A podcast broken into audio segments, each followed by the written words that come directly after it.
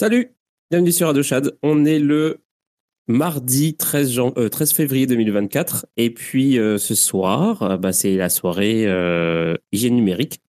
Comme bah, maintenant, en fait, tous les mardis depuis, depuis trois semaines. Et alors, du coup, on va, finalement faire ce, tirage au sort pour gagner une carte Satoshi. Ça fait genre. Depuis dimanche que, que ça doit se faire. Dimanche, ça devait, pas, ça devait se faire, mais il n'y a pas eu d'émission. Et puis hier, il n'y a pas eu d'émission non plus parce que petit problème technique euh, côté invité.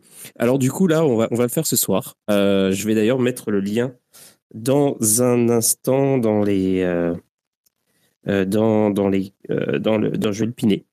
Salut, salut le, le salon euh, du Bitcoin, Bi- le salon Bitcoin du roi. le salon du C'est le mot, est- c'est le terme exact, le nom exact. ouais. Ça va? Bien le bonjour, bien le bonsoir. Alors, euh, bienvenue. Salut Frédéric qui est là aussi. Salut Cypherpunk. Salut euh, Superman. Salut euh, Crypto Matador. Alors, je vais m'arranger pour pouvoir mettre le lien vers le concours de, de Satoshi. Comme ça, ça sera fait. Et alors ensuite, et ensuite, et ensuite, on va pouvoir commencer. Donc normalement, il y a comment euh, il y a bah, le co-animateur euh, Nicolas de la Blockchain Business School qui va arriver d'un- d'une minute à l'autre. Alors il y a toujours un petit délai parce que lui, normalement, l'heure d'avant, donc de 9 à 10, il est avec ses étudiants et il les prépare euh, mentalement à venir ici. en gros, non, mais ils font, euh, un truc euh, pour la BBS et, euh, et ensuite ils viennent ici. Donc, euh, voilà. C'est pour ça qu'il y a un petit décalage. Alors, euh, j'essaye de trouver le poste. Toujours un peu le bordel. Hein. Il va falloir que je trouve une méthode pour que ça arrive euh, plus, euh, plus rapidement quand même, cette histoire.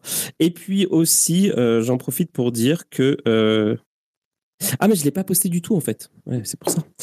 Et je voudrais aussi dire que j'aimerais faire dimanche, donc si vous êtes là, j'aimerais faire une petite discussion sur, sur le prix, le prix du Bitcoin.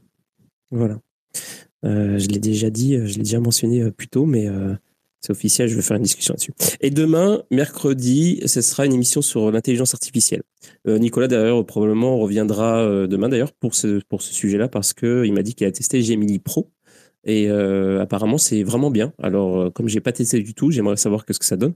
Mais j'ai vu plein de trucs passer ces derniers jours qui sont super intéressants dans plein de domaines. Donc, donc voilà. Je voudrais aussi faire, euh, je voudrais aussi témoigner de mon expérience euh, justement euh, à l'école 42. J'utilise, un, pardon, j'utilise un petit peu ChatGPT, aussi Claude, aussi Labs Perplexity pour. bah, je fais des tests justement. J'essaie de, poser des questions. Et, les IA, elles, elles hallucinent quand même beaucoup. Et en fait, l'utilisation la plus la plus fructueuse que j'en fais, c'est vraiment quand je discute avec elles. Genre quand je pose des questions en mode c'est quoi la différence entre ça et ça? Quand, je m'en sers comme un comme un professeur avec des connaissances illimitées. Quand je demande des, vraiment des cas, des résolutions et tout ça, c'est c'est souvent la merde en fait. C'est ça qui est, qui est, assez intelligent, euh, assez intéressant. Euh, je, je vous donne la parole à tous. Petite seconde, hop, hop, voilà. Et puis euh, voilà, je vais y arriver tout doucement, tranquillement. Où est-ce que je poste ça?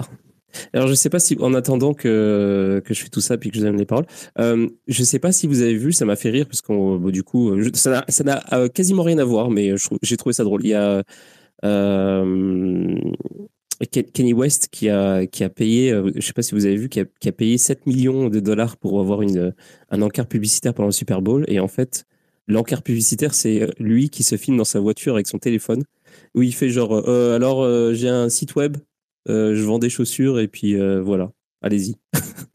et c'est tout. je trouve que c'est génial. Bref, Euh, ça va euh, vous? Salut euh, Superman. Bonsoir.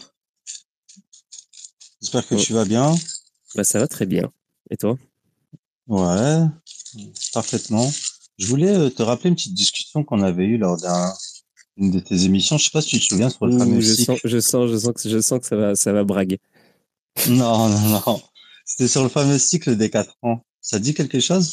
Je ouais, croyais pas vraiment? Moi, je Non. disais que c'était une- un peu une prophétie auto- autoréalisatrice, surtout autour de cette narrative de l'Alving. Est-ce que tu la sens venir ou pas, alors, ce, ce cycle ou pas? Toujours, toujours pas? Donc, ça aurait été ça, j'aurais pense ton avis. Et par contre, Ouais. attends, avant que tu répondes, euh, il m'a il m'a semblé que tu allais présenter quelqu'un là qui venait en co-animateur. Tu as parlé de business school ou crypto school, j'ai pas très bien suivi.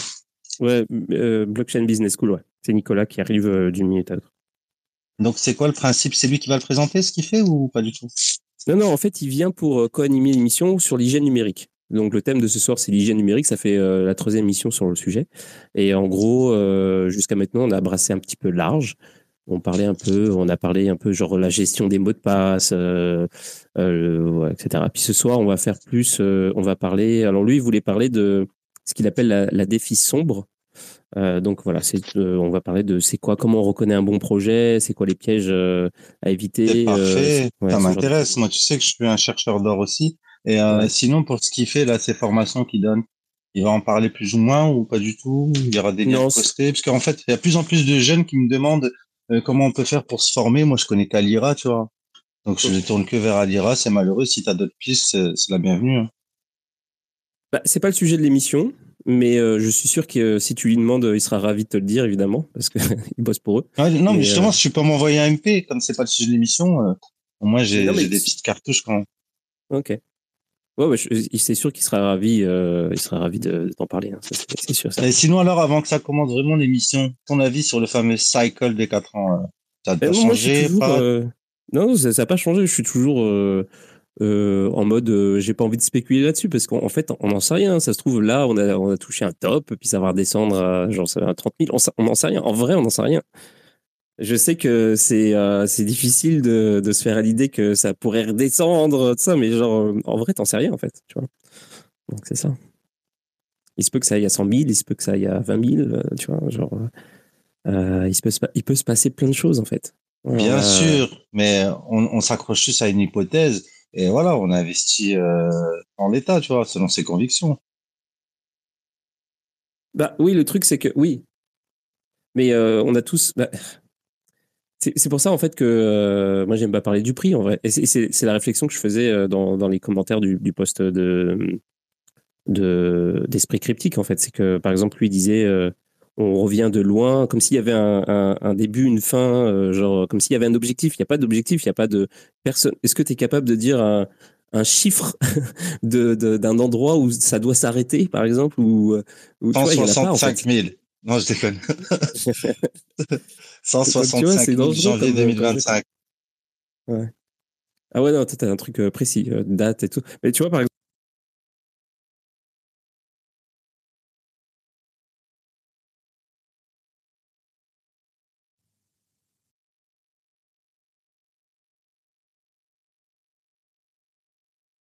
euh, bah, il avait dit, bon, il avait annoncé plein de trucs, il y a des trucs qui sont réalisés, d'autres pas, tu vois.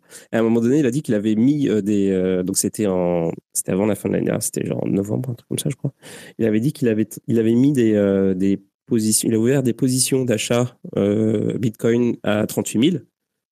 Donc, euh, et puis voilà. Et évidemment, ça a, enfin évidemment, non, mais ça a jamais touché 38 000 en fait. Donc c'est reparti à la hausse. Et puis quand il est revenu, je lui ai demandé alors, t'as fait quoi de ces positions? Il m'a dit ouais, bah ouais, je suis dégoûté, je les ai, je les ai, je annulées, tu vois, parce que c'est fini. Mais euh, tu peux pas, c'est difficile de dire, euh, de, de- d'être précis comme ça. hein. Il se que ça descende à, à 35 ou à 40, t'en sais rien en fait. Donc euh, c'est de la spéculation quoi. Après, c'est cool hein, si tu gagnes de l'argent et tout, si t'as si t'as bon plus d'une fois sur deux, etc. Mais bon, tu vois, je, je, me- risquerais pas à dire qu'il y a des cycles de 4 ans euh, obligatoires euh, tout le temps jusqu'à la fin des temps, tu vois. En tout cas. Bon, on verra. On verra, on verra. Après, j'ai cru voir une, une Euh, prédiction de l'IA, là. Ça te dit quelque chose? On va te donner un peu ses targets. Bitcoin à 113 000. Je trouvais que c'était assez cohérent quand même. Et pourquoi 113 Pour euh, référence à Marseille je sais pas. C'était sa, sa prédiction. Hein. Je sais plus, j'ai plus les chiffres en tête. Hein. C'était à peu près 100, 113, 120 000 pour Bitcoin. ETH, je vais pas me tromper, mais entre 8 et 10 k. Euh, ça me semble assez cohérent. T'as pas vu euh Ethereum entre 8 et 10K Oui. Ah ouais, de c'est. série. euh, il- c'est, euh, du coup, c'est flip, Flipning, euh, là, si, si c'est ça, non? Mais Je sais pas, avec un pas. BTC à 120, ça fait un flipping pour toi? Je, je sais pas. J'ai pas fait le calcul. Moi non plus. hein. au Mais final, ça me c'est va très bien. le x2 de, de la TH. hein. Quand tu regardes euh, la TH à 69, 69 000, je crois qu'il était là, le précédent. Et plus le Voilà, c'est cohérent. Hein.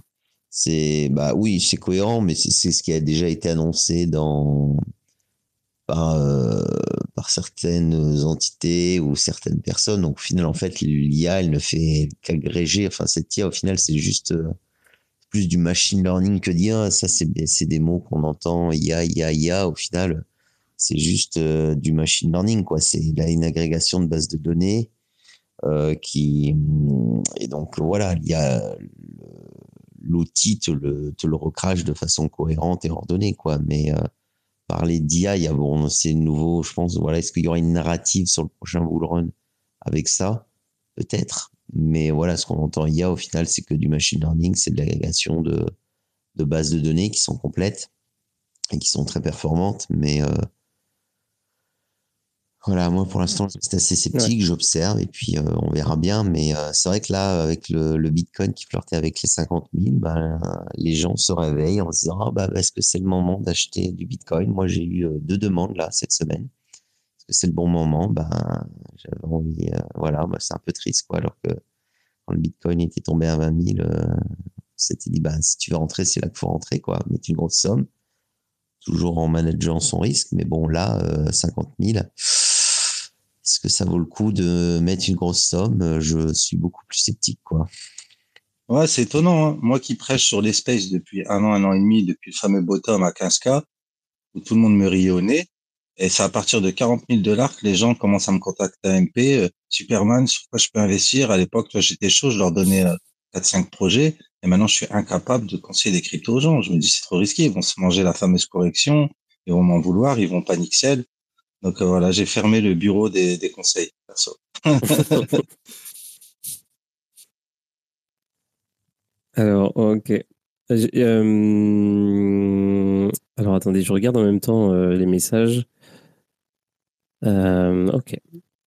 Donc, euh, ouais. Il y a, euh, qui dit euh, copilote. Ouais, bah, bah, je, pff, je sais pas si on va parler de copilote, peut-être. J'ai pas exploré copilote en vrai, donc je sais pas trop ce que ça donne. Mais, mais si tu connais, on, peut faire ça demain. Demain, ça sera l'IA. On va, vraiment faire ça, se mettre à jour un peu avec ce qui se passe. Et puis il y a Nicolas qui vient d'arriver. Coucou Nicolas, ça va? Je sais pas. Ah oui. Avec Ouais. euh, ma voix casée, alors vous aurez une voix d'ado ce soir. On fera avec. Est-ce que ça a, eu, ça a fait effet le, le gingembre? Écoute, non, pas, pas encore. hein. Bon, bah, je prenais la parole en, en même temps. Et oui, effectivement, j'ai mis euh, copilote, mais du coup, teste rapidement. Dès que tu peux, tu as un mois gratuit. Et en fait, c'est game changer. Tu, tu, tu vas voir. euh, tu, tu- enfin, vraiment, tu, tu vas être impressionné. On en rediscute dans un mois, tu vas voir. Tu utilises que ça, en fait. Tu oublies tout le reste, en fait. Ouais. Bah, c'est sûr que. T'as euh, l'autocomplétion, enfin, t'as tout qui t'explique. euh, Enfin, c'est c'est juste vraiment un véritable game changer. Aujourd'hui, une personne qui sait pas dev, elle a été, euh, tu utilises du copilote et si tu veux, pour le début, tu utilises du, du GPT. La réalité, c'est que tu vas progresser très très vite. Ouais. Mais moi, moi le- enfin, bon, on va, on va pas en parler de la soirée, mais euh, j'ai eu quand même des expériences. euh, je suis allé vraiment loin avec GPT. GPT, j'en ai marre. euh, il dit n'importe quoi.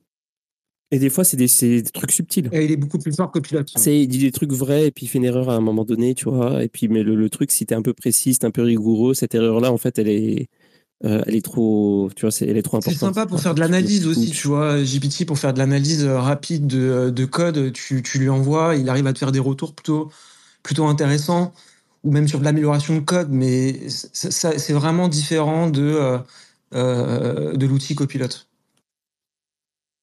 Ensuite, c'est Ok. 10, Bon, c'est bah, on 10 verra ça. dollars, 10 euros euh, par mois après, euh, après ça. Mhm. Ok.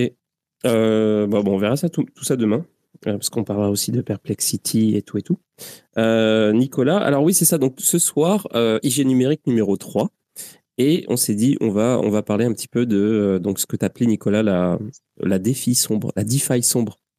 Et alors, tu m'as, tu m'as, tu m'as un peu sur toutes sortes de, de, de concepts, genre euh, euh, notamment, euh, bah, c'est quoi les shitcoins, les mêmes, bah, les mêmes coins, les Ponzi, comment faire la différence entre eux, euh, mais aussi, euh, donc du coup, s'y intéresser pour, euh, pour, pour, pour pouvoir euh, déchiffrer euh, les codes, euh, pour savoir aussi euh, comment, euh, si euh, genre tu veux prendre le risque d'investir dans des trucs un peu plus shady, un peu moins shady, combien, euh, combien de temps, etc. Donc on, va voir tout ça, puis aussi faire la différence entre euh, ça, c'est- très subtil. On en a parlé plein de fois dans, dans le passé. Hein, genre, euh, parce qu'on on dit, il y a des scams, il y a des trucs qui sont pas des scams, mais en fait, c'est un, un spectre. Il y a pas, euh, c'est pas, pas aussi clair que ça. Il y a des entre entre le scam et le non scam, il y a euh, des projets qui sont legit mais qui sortent pas vraiment. Euh, genre ce qu'on appelle euh, dans, dans le gaming les les vaporware. Euh, donc les, les jeux qui sont annoncés qui sortent jamais, genre qui sont toujours en développement et puis éventuellement ils sont abandonnés ou alors ils sortent c'est en dessous des espérances. Bon bref. Et donc il y a vraiment ça dans la, dans dans, dans l'écosystème crypto hein, énormément euh, euh, des, des gens qui sont found et puis euh, donc euh, indépendamment de est-ce que ce sont des scams ou pas, il y a euh, genre combien tu investis, combien de temps jusqu'à bon bref, il y a plein de trucs qui sont décorrélés en fait. Des fois c'est juste la hype qui compte mais même si tu sais que le projet est à chier, bah, c'est quand même un- une opportunité d'investissement parce que tu vas flipper en fait. Donc c'est pas forcément. Bon, bref, il y a plein de trucs à, voir. Donc ma première question en fait, par rapport. Ah oui, tu voulais parler aussi des bots. Donc ça c'est aussi un autre domaine encore. C'est un projet qu'on a, un projet, un sujet qu'on a énormément euh, évoqué dans le passé. Euh, personnellement, je suis vraiment pas un expert là-dessus. Je crois que il y avait un type qui était hyper euh, fort là-dedans. On avait fait des émissions là-dessus. Je sais plus qui c'était. Je crois que c'était Token Brice, qui nous avait euh, briefé là-dessus à un moment donné. Euh, mais j'ai plus vraiment de souvenir. Bref. Mais c'est sûr que, par exemple, si je suis sûr que si Laurent euh, était là, euh, il pourrait en parler euh, en détail. Euh, mais alors, euh, ma première question, ce serait comment, euh, donc on va, aller du général au particulier, Euh, comment on détermine la qualité d'un projet, euh, d'une plateforme ou d'un protocole? Comment tu fais, euh, genre, t'arrives, on te parle d'un truc, et genre, comment, euh, c'est quoi ton approche pour, euh, pour dire, euh, ok, euh, genre, ça me paraît legit, euh, comment, comment tu comment appréhendes euh, quelque, cho- quelque chose de nouveau euh, au premier regard, au premier, euh, à la première exploration. Alors, euh, déjà, comme tu dis, c'est vraiment un spectre large. Et en fait, là où, moi je trouve, même si c'est risqué, je trouve que le, ce que j'appelle la DeFi sombre, c'est extrêmement formateur et, et c'est pas du tout un conseil en investissement parce que ça comporte des risques euh, dans tous les sens du terme, mais vraiment quand euh, on, cherche à vraiment comprendre comment fonctionne un peu euh, bah,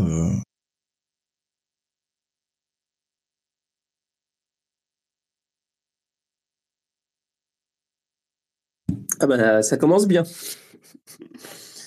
On a perdu Nicolas. Est-ce qu'il y en a qui veulent finir sa phrase? Ah non, c'est bon, t'es de retour?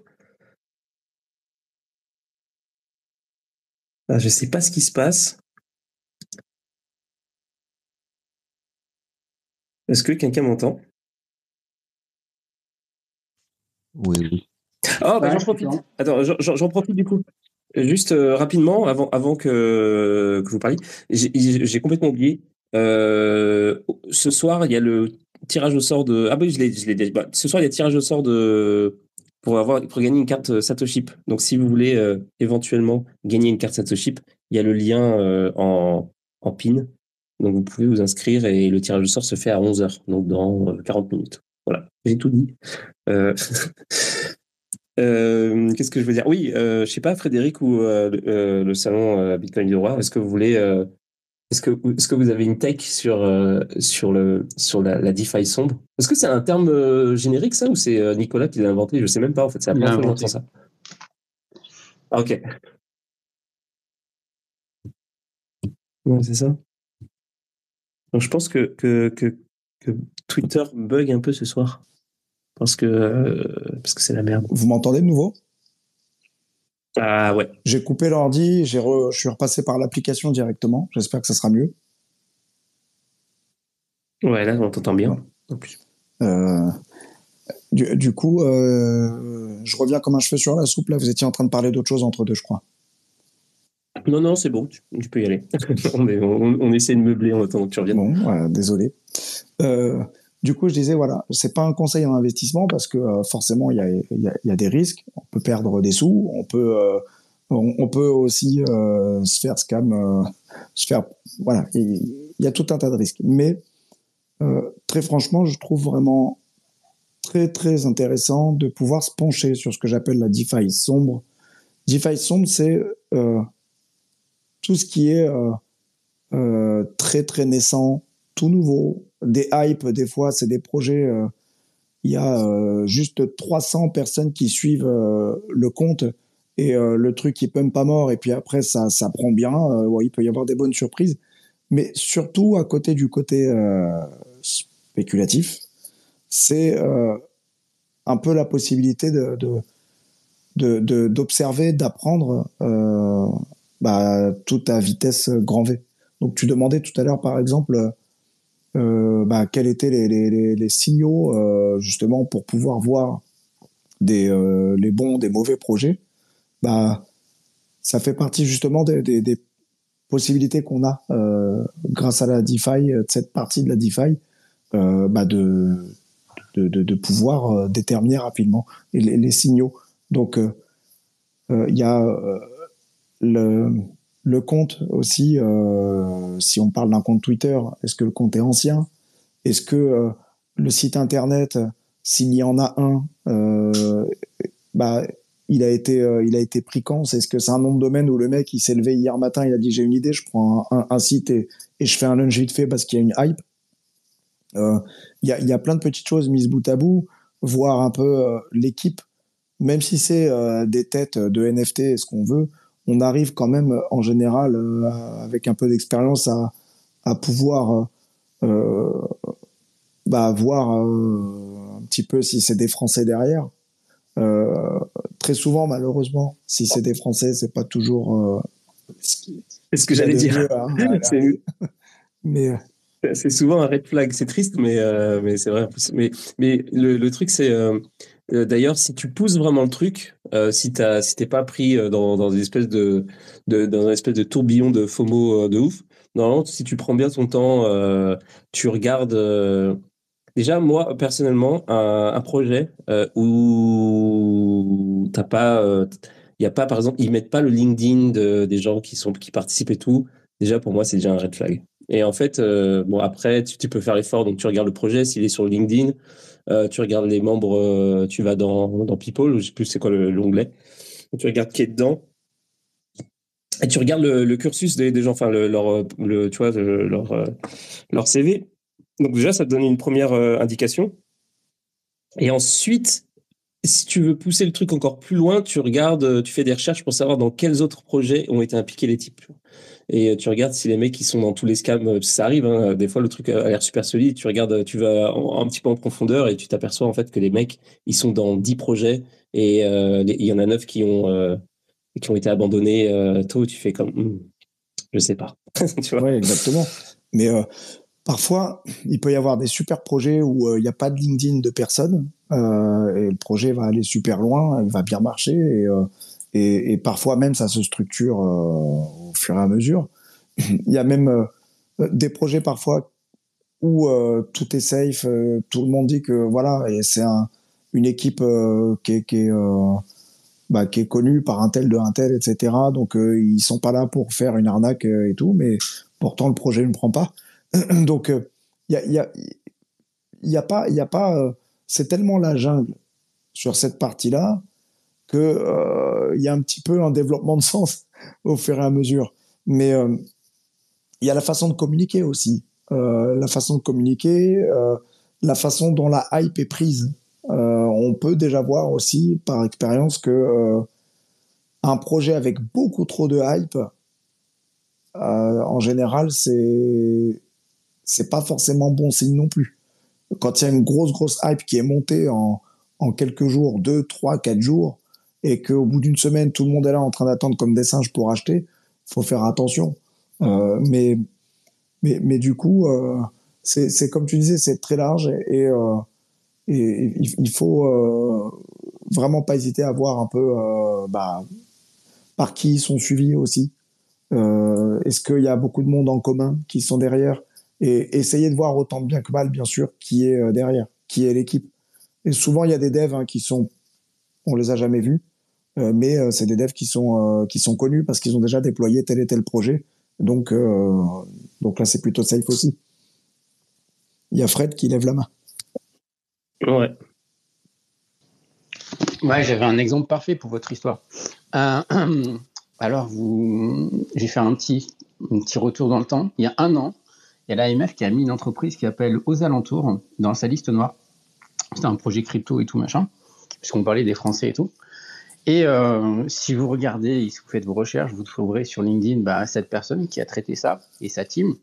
Euh, et si vous regardez sa team, eh ben, ces mêmes personnes-là euh, ont fait un autre projet. Alors, ils ne sont pas allés très loin. Hein. le projet s'appelait aux alentours. Maintenant, ils ont fait OSA Labs et OSA P.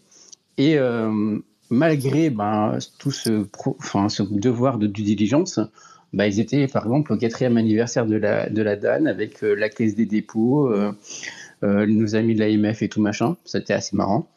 Euh, j'étais pas là, mais j'ai vu les photos. Euh, on a des incubateurs à Lille avec un mec à la casquette qui a travaillé pour cette entreprise-là, mais qui incube d'autres projets et tout. Enfin, le côté due diligence en France, il n'existe pas. Quoi. voilà. Donc c'est un vrai prix à prendre pour vraiment chercher parce qu'en fait, les mecs arrivent juste avec de la com et ça pump ou ils font du hype et les personnes ne regardent pas quand ils investissent.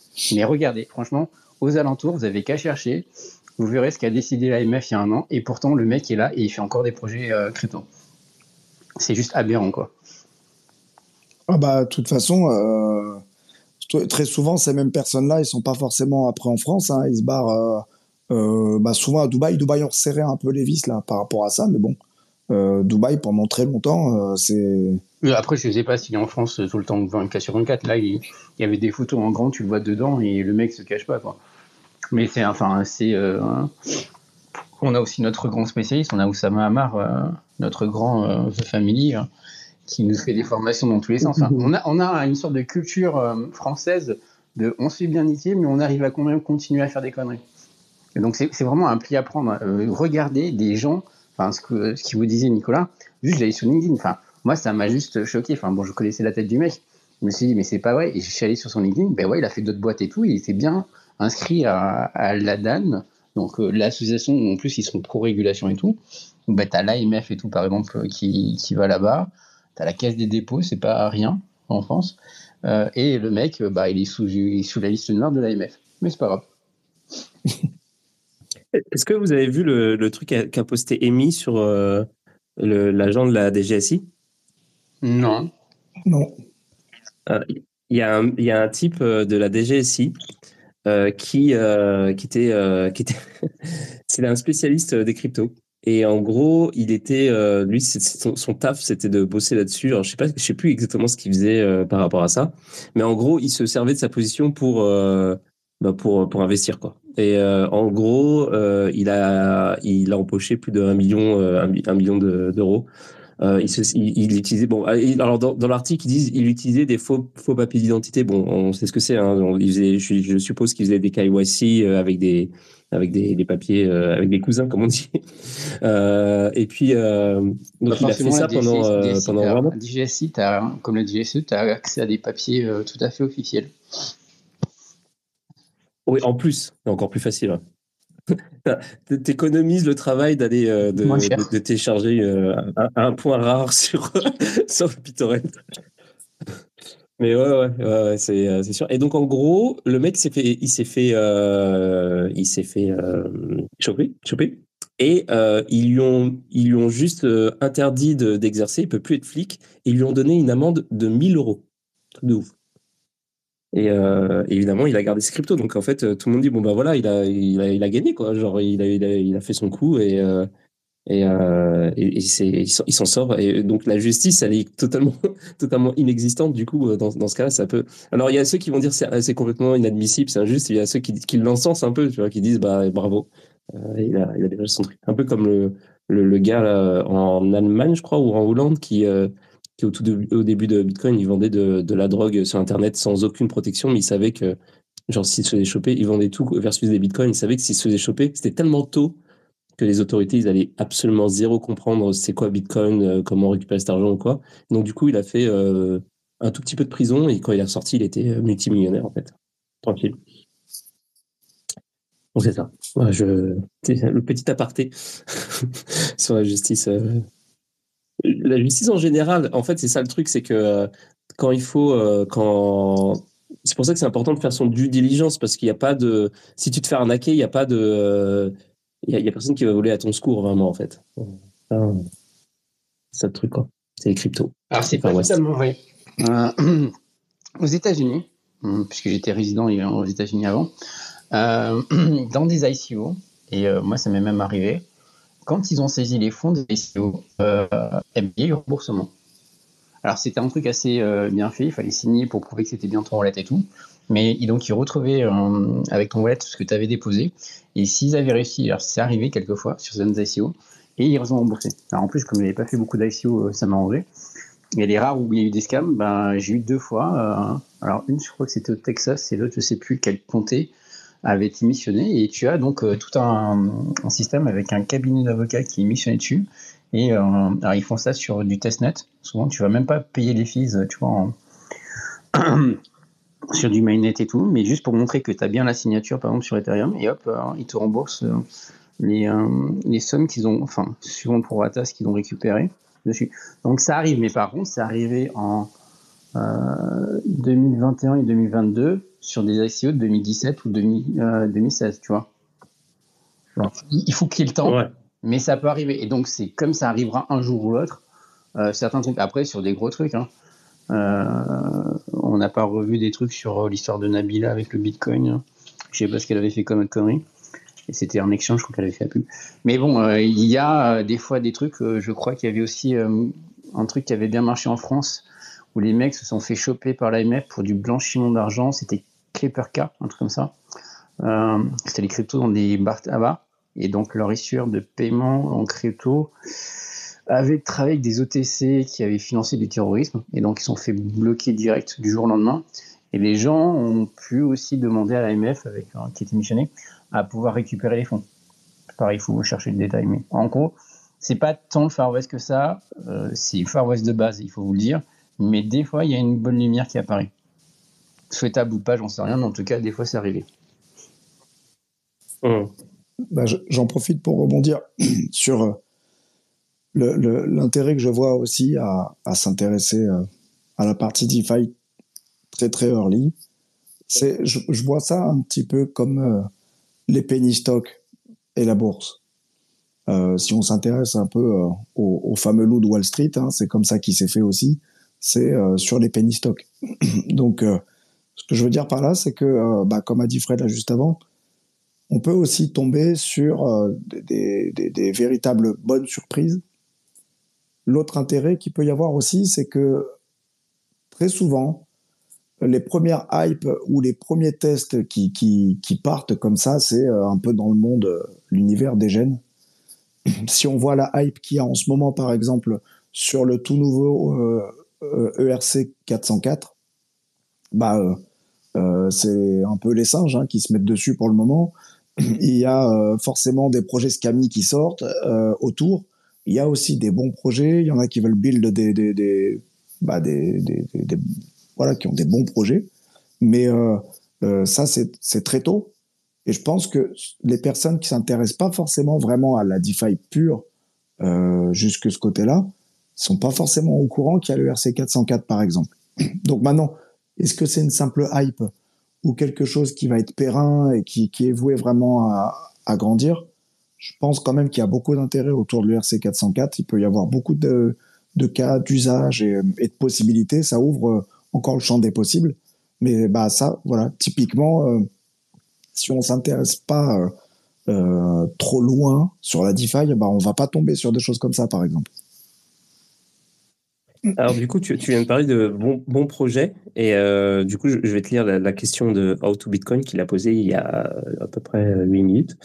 Euh, Qu'est-ce que vous appelez un projet qui marche bien? C'est quoi les métriques? À partir de quoi? De combien et quand? Alors, il peut y avoir une réponse perso ou, ou générale. Parce que le projet qui marche bien, déjà, c'est le projet qui dure. Pour certaines autres personnes, euh, le projet qui marche bien, c'est parce que ils sont rentrés là maintenant dessus à 22h36 avec euh, un AVAX et ils ont sorti 10 AVAX à, euh, à 22h50. Tu vois? Ça, c'est un, un, bon projet mmh. pour eux. Donc, ça dépend ce qu'on cherche. maintenant, sur des projets vraiment comme ça très tôt, la première métrique, bah déjà, c'est en général hein, ce qui se fait quand même de plus en plus quand on est dedans euh, soit on digue par nous-mêmes, euh, donc euh, on va chercher un peu les, sorties de, smart contract, on part regarder un petit peu est-ce que c'est un, contrat qui est vérifié ou non, et après on, cherche un peu, on enquête dessus de fil en aiguille. Soit on tombe sur par hashtag, par mot clé, sur ben, un projet. Là par exemple, on tape hashtag ERC 404. J'imagine qu'on va tomber sur des projets. Et là-dedans, après, on va très certainement tomber sur euh, euh, des bons projets.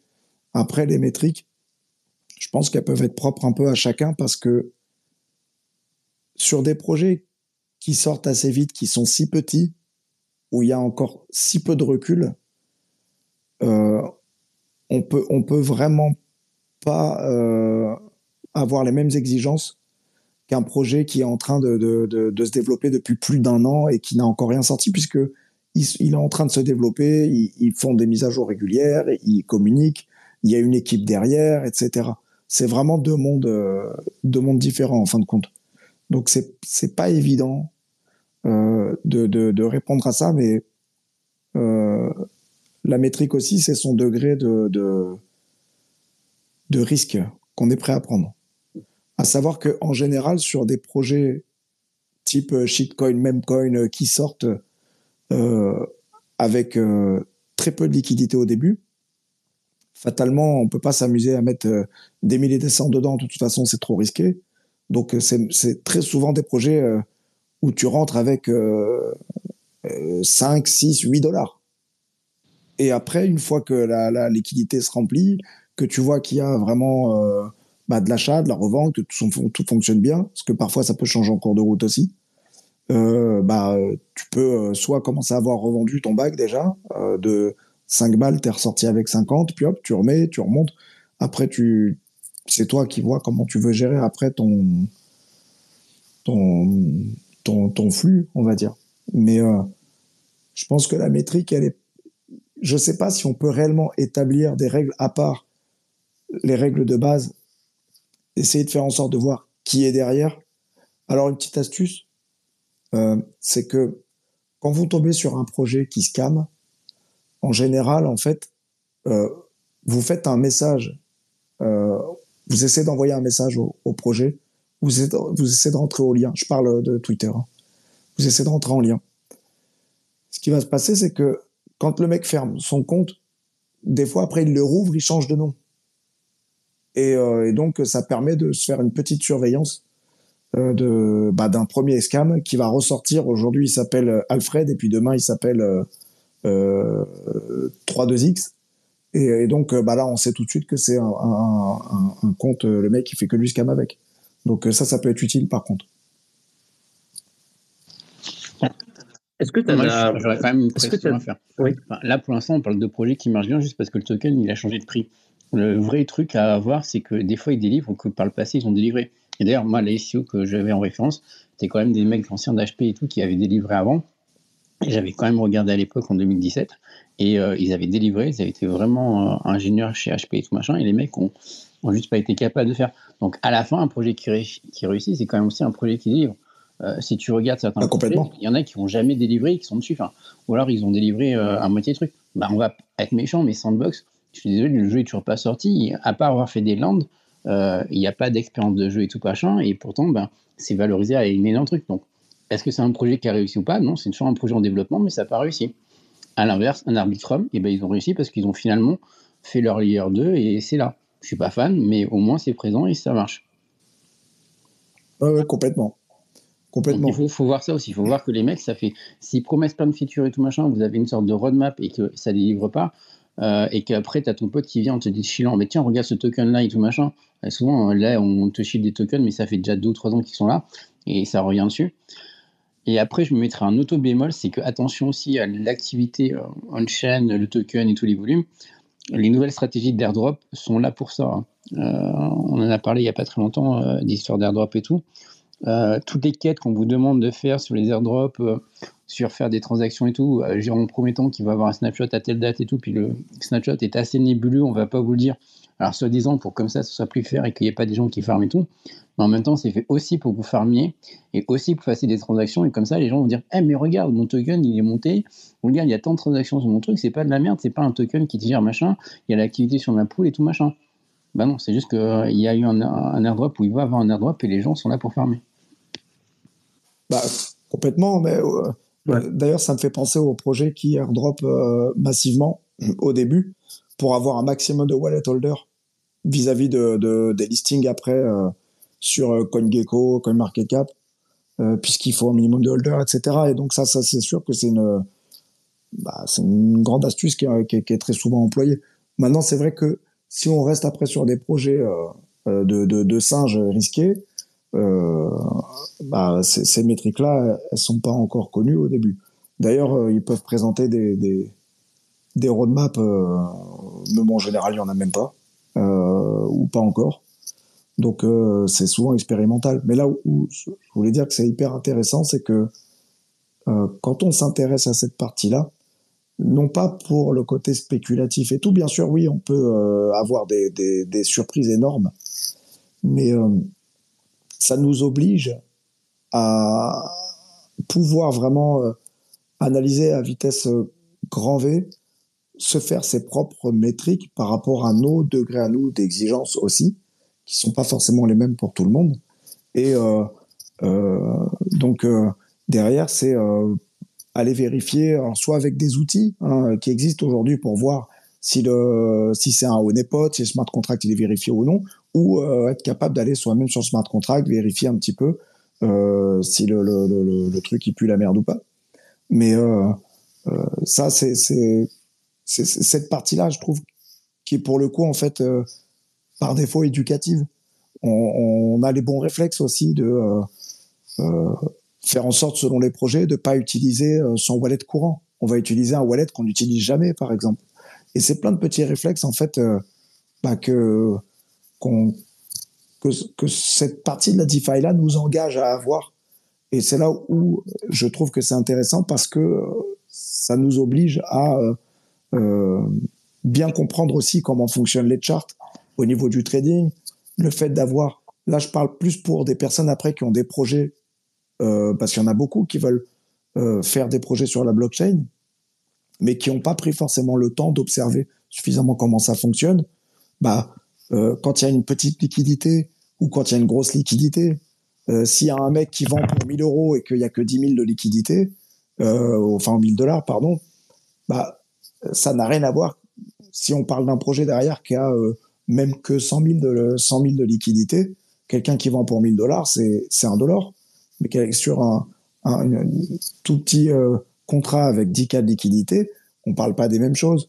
Et donc, euh, du coup, pour quelqu'un qui a besoin vraiment, qui a envie de bâtir, qui a besoin d'apprendre, bah c'est c'est aussi en fait une occasion de voir comment euh, comment ça fonctionne, comment se comporte la charte au début, comment la charte elle peut être déstabilisée. Euh, finalement, on, on, cherche à comprendre et là après on, on, voit que bah effectivement il y a les bots, euh, il y a des projets bah, qui ont des mesures vraiment drastiques contre les bots et qui finalement sont assez efficaces. Et il y a plein de petites choses comme ça mises bout à bout bah, qui permettent d'avoir une sorte d'école en plus, quoi, je trouve. Alors, et en plus de faire plein de wallets, ben, quand il y a des airdrops, vous avez plein d'airdrops en même temps. Hein Donc, ça fait plus de sous. Donc, ça, reprend le fait qu'on vous a, enfin, j'avais expliqué la dernière fois, qui est la segmentation des risques en n'utilisant pas votre main wallet euh, et avec vos, vos, plus gros assets et tout machin, et d'aller explorer cette défi-là ou ce que vous voulez comme autre projet à la con, euh, n'y allez pas avec votre euh, wallet principal, ou alors vous, vous, cherchez juste les problèmes. Et en plus, bah, si ça marche bien, bah, vous aurez, euh, si vous faites ça avec 3 ou 4 wallets, pas mal d'airdrop en plus. Ouais, et j'ai une question par rapport à justement la, bah, la gestion du risque, je vais, y venir. Mais par rapport au timing, parce que tout à l'heure, Nicolas, tu parlais de genre bah, en fait, du timing, c'est ça. Quand est-ce que tu rentres et puis pour combien de temps? Et euh, il y, a cet aspect timing qui est vraiment important. Déjà, le contexte, euh, genre on est où euh, par rapport à la hype en général, par, par rapport à la hype du projet en plus particulier, mais aussi par rapport à son propre investissement. Quand est-ce qu'on rentre, quand est-ce qu'on sort? Alors, je me souviens, maintenant, moi, je, je suis plus du tout dans, dans le game, mais genre, il y a quelques années, en gros, et, c'est ça aussi le, euh, c'est aussi la, comment dire, le paradoxe des cryptos, c'est-à-dire que on parle de projets qui marchent, qui marchent pas. C'est vraiment difficile, mais tu peux te mettre des, euh, tu, peux catégoriser en quelque sorte euh, entre le projet qui où tu veux voir un produit fini à un moment donné, donc c'est plutôt un projet long terme. Donc ce qu'on appelait à l'époque un, un, hold, en fait, un hodl, et un, projet où en fait tu t'en as rien à foutre qu'il qui, qui, qui advienne ou pas. Euh, tu bases juste sur la hype et euh, dans ce cas c'est un flip. Tu vois genre tu t'investis puis tu tu tu t'attends que la hype elle redescende euh, ou avant qu'elle redescende et, tu et, et, tu revends. Et en gros on catégorise comme ça. Est-ce que c'est un flip ou est-ce que c'est un hodl et alors je sais pas si c'est est-ce que c'est quelque chose qui est encore vraiment utilisé mais en tout cas c'est c'était déjà pas mal pour, euh, pour se spécialiser parce qu'il y en a qui se spécialisent littéralement dans les flips en fait, ils font que ça. Et il y en a qui vont être plus des investisseurs long terme et qui vont chercher les projets. Et c'est pas du tout en fait la même, euh, la même approche. C'est pas du tout la même. Euh, il y a le flip, c'est vraiment une approche de dégène où il faut vraiment bah, faire une analyse qui est purement basée sur la hype en fait, tout simplement. Hein. Et puis le hodl, c'est plus vraiment, c'est ça, aller chercher les les, euh, les, les, team members, euh, voir euh, est-ce que ça va deliver ou pas, à quel point c'est sérieux, c'est quoi la tech, etc. Enfin bref. Aujourd'hui, qu'est-ce que ça donne avec la DeFi? Comment on fait la différence entre un flip et un hodl? Comment com comment comment on aborde ce sujet-là?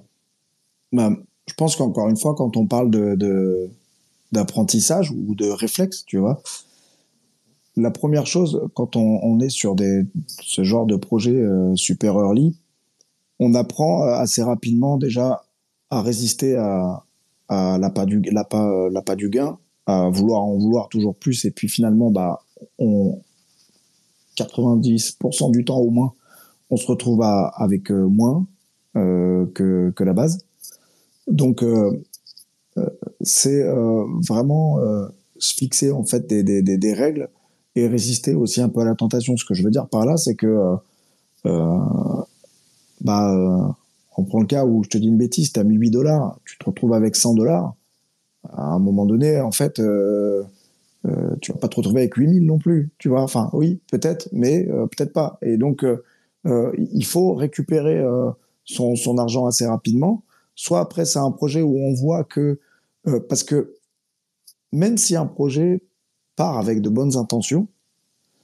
Euh, selon comment ça se passe, justement, euh, par exemple, s'il y a le critère airdrop, bah, souvent les airdrops ne se passent pas euh, forcément comme prévu. Et tu as des casse-pieds de première, pour, être poli. Le airdrop, il est prévu à 23h. À 23h01, les mecs, ils n'ont pas leur, leur, leur, airdrop, ils sont déjà en train de faire partout. Donc, après, selon comment c'est géré, bah, le projet, il peut, euh, il peut avoir mal, en fait. Donc, euh, selon l'heure à laquelle ça se passe aussi, parce que euh, bah, les mecs, ils dorment, et le temps qu'ils répondent, bah, ça y est, ah, vous voyez, ils répondent pas, c'est un scam, c'est un scam, et puis, c'est, c'est difficile à, gérer. Donc, tu vois, il y a ces aspects-là aussi, voilà. A un airdrop, est-ce que ça se passe bien? Est-ce que, donc, comme il y a beaucoup d'inconnus encore devant nous, en général, il faut déjà quand même être capable de ressortir assez rapidement. Maintenant, pour ce qui est de rentrer, bah, en général, on essaye de rentrer dedans à l'instant où euh, il y a le smart contract qui est, euh, qui est, qui est publié. Mais euh, la plupart du temps, on est face aussi à des bots. Donc, toi, tu vas essayer de rentrer à 0,2, mais le temps que toi, tu passes ta transaction, bah tu peux pas. c'est, c'est, ça passe pas, même si tu prends euh, euh des paramétrages larges, tu supportes euh, des, des, des, bah, des, variations, etc. Ce que tu veux, tu, tu, passes pas. Donc tu te retrouves à pas avoir acheté 0,2, mais toi tu achètes à 1. Donc euh, là encore une fois, c'est quand t'es pas équipé pour, bah t'apprends très vite que euh, t'attends un tout petit peu et tu dis ah merde j'aurais pu gagner, j'aurais pu, j'aurais pu, oui mais c'est j'aurais pu. Ce qu'il faut c'est ce que t'as. Donc euh, t'attends que bah, les premières entrées prennent leur bénéfice et euh, tu rentres au deep et après donc c'est là où c'est intéressant aussi parce que tu tu t'interprètes après assez rapidement le fonctionnement des charts et euh, et donc euh, comme je me souvent à dire le Père Noël bah il n'y a pas le Père Noël derrière qui va faire monter la charte pendant six jours. Donc forcément il y a des petites descentes et remontées. Donc donc donc du coup voilà. Et c'est en général, c'est essayer de rentrer le plus tôt possible dedans. Et si on n'est pas capable de rentrer assez tôt dedans, bah, tout simplement euh, attendre euh, que qu'il y ait un dip si vraiment on s'intéresse au projet. Mais il y a des projets des fois. Euh, je vois par exemple, je sais pas si vous en avez entendu parler, hein, mais Coquinu, par exemple, bah Coquinu, je pense même pas que eux-mêmes avaient prévu de d'avoir le résultat qu'ils ont là, en fait. Parce que continue, il euh, y, a, y, a, y a des chances que bah, qu'ils aillent, qu'ils aillent beaucoup plus loin, en fait. Par exemple, ils n'étaient pas partis pour ça. Mais euh, ils vont peut-être peut-être se retrouver à être listés, eux, sur un, un, un exchange, sur un DEX, euh, sur un sexe, pardon. Euh, d'ailleurs, ça, ça fait partie. Alors, je, je suis pas, euh, je connais pas du tout le projet dont tu parles, mais c'est vrai que ça fait partie. Euh, ça fait partie des, éléments qui qui font qu'éventuellement, enfin que les, gens prennent en compte, alors que ce soit pour le flipping ou le holding, hein, genre ils se basent sur genre est-ce que est-ce que le truc va être listé à tel ou tel endroit. est-ce que il y a un partnership qui arrive avec un truc connu ou pas? C'est quoi, c'est quoi d'ailleurs les, tous les différents types de, de news qui font que éventuellement un projet peut euh, prendre en valeur, genre à part justement le listing et euh, éventuellement les partenariats? Bah, la, la, communication euh, au niveau des, des choix aussi, euh, au niveau de la dynamique euh, des différents listings après, dans un premier temps sur les différents DEX.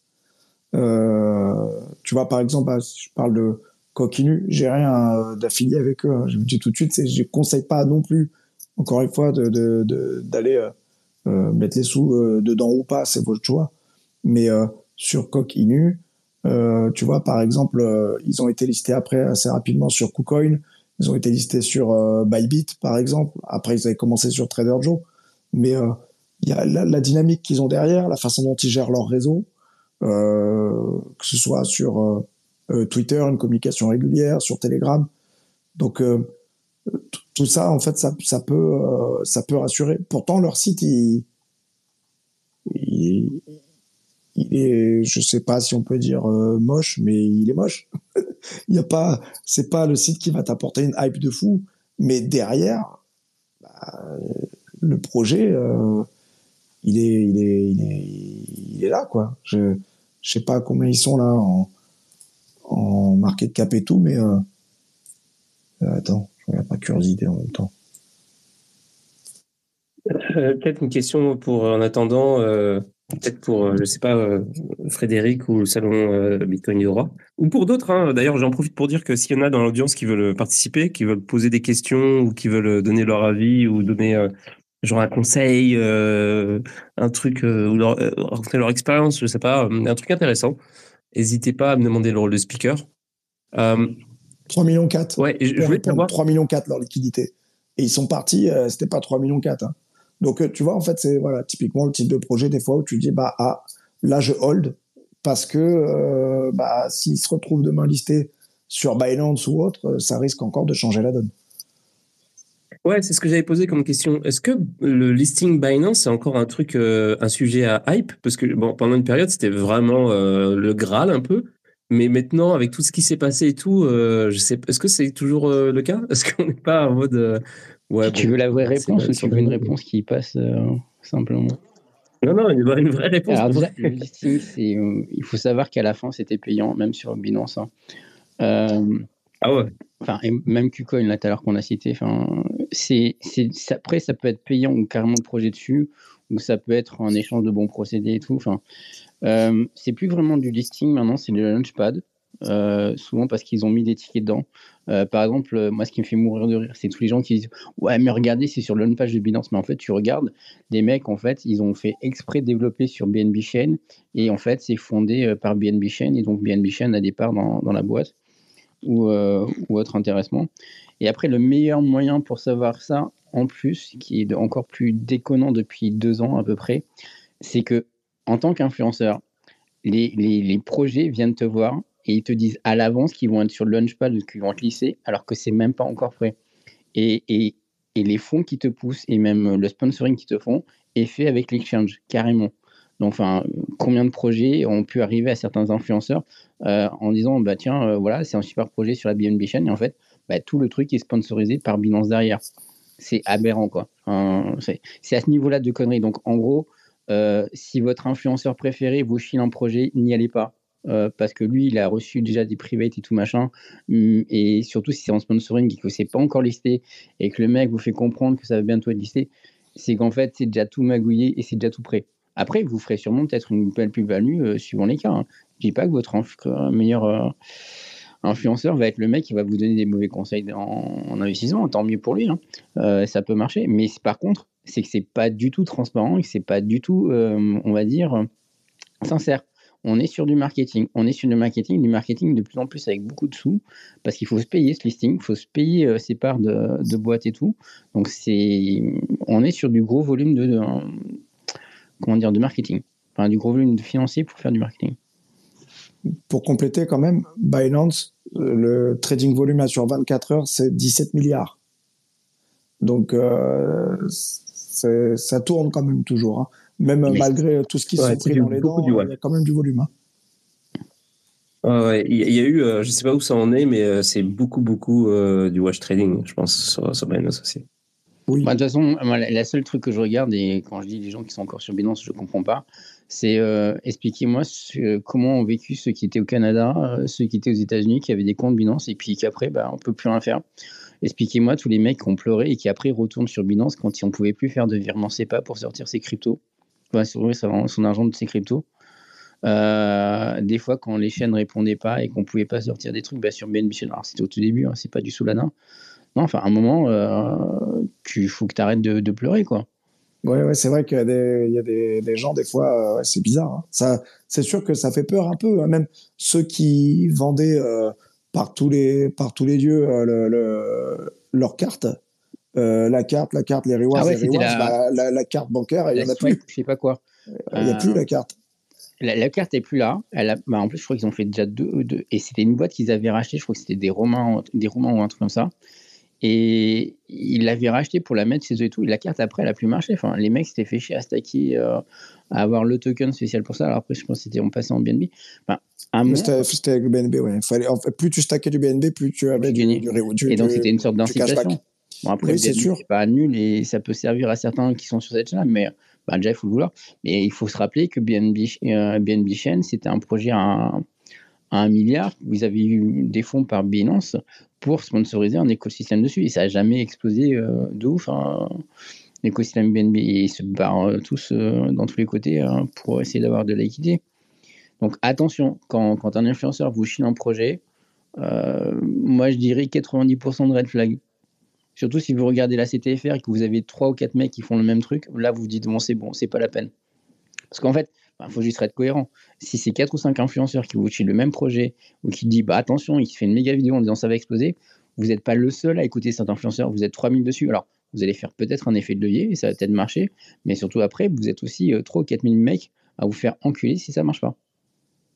Donc le coup de la pépite, elle n'existe pas quand c'est un influenceur qui vous en parle.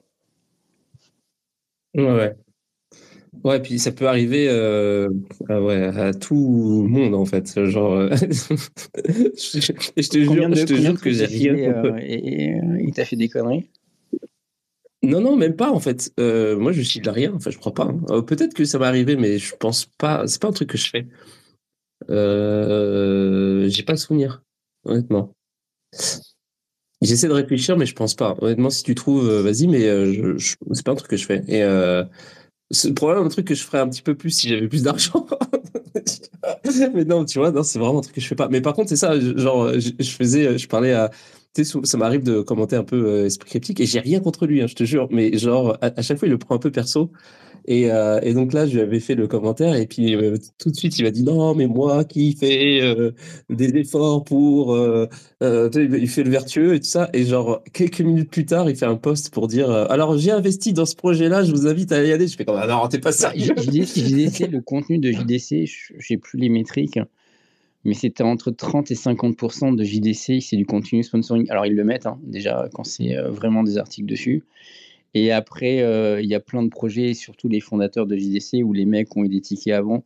Bah, c'est pareil, quand le mec vient te chier ton projet en disant bah, je vais faire un article et tout machin, et qu'ils vont peut-être des fois faire un article en coopération, bah, le mec te donne des insights, et souvent aussi des fois, bah, tu as aussi accès à des private sales ou des trucs comme ça. C'est comme ça qu'on fait euh, fortune une partie des euh, créateurs de JDC. Enfin, comme tout, Ouais. beaucoup de médias. hein. Et c'est d'ailleurs pour ça que tous les influenceurs veulent faire des médias aussi derrière. C'est pour déjà bah, dealer euh, leur audience et gagner un peu de fric dessus, mais c'est surtout pour avoir des meilleurs deals sur des projets et avoir des insights dessus en disant ben voilà, euh, en échange de ma communauté que je te vends, entre guillemets, bah, ou tu me donnes du référent et donc le mec euh, bah, il gagne au plus il y a de mecs dessus, ou le mec arrive à avoir un petit ticket et avoir un, truc à l'avance. Bah, c'est comme là le, truc de, de Big Whale. Ils ont, ils ça comme si c'était une enquête. Enfin, pas une enquête, mais un genre un travail de journalisme. Et euh, juste, tu lis le titre. euh, j'ai pas lu l'article, mais euh, ça, ça, ça transpire euh, dans de tous les ports, de tous les ports de la. Mais ils ont marqué moins que c'était un, un pillard, quoi. sponsoring ou pas? Parce qu'en principe, je crois qu'ils sont obligés. Non, non, je crois pas. Je crois pas. Euh, Ça se trouve, c'est pas un sponsoring du tout, mais ça ressemble tellement à, à un PR que bon, c'est une zone grise en fait, parce que tu peux totalement faire un article sur sur une compagnie et euh, et t'as juste des intérêts euh, qui sont difficiles à déterminer. Tu leur travers est plutôt euh, comme la presse normale, c'est-à-dire les actionnaires. Ouais. Euh, il faut Mm. bien voir bah, quand un, un journal qui appartient à Pigas, il va être plus sympa avec machin. Quand un journal appartient à Xavier Niel, il va être plus sympa là-dessus. Même si soi-disant les rédactions se déclarent indépendantes, il y a la rédaction puis il y a la régie pub. hein. Et la régie pub, c'est pas la même euh, notion. Et la régie pub, bah, elle va être plus d'accord pour faire euh, des pubs à, à fond pour euh, Et c'est pareil en Big Wells, je crois qu'ils ont, je sais pas, une cinquantaine ou 60 euh, actionnaires. Donc il y a, forcément le travers des actionnaires. Et comme c'est des actionnaires, souvent c'est des projets crypto, euh, ça, je trouvais pas ça choquant qu'il y ait ce problème-là. Ouais, ouais, carrément. Je suis en train de regarder les commentaires en même temps. Il y a, il y Inilo Tempore qui dit Abou Bianis devrait, euh, Anis Aboubi devrait intervenir. Je sais pas si tu connais. Euh, en tout cas, voilà, c'est tout. C'est tout ce que je voulais dire.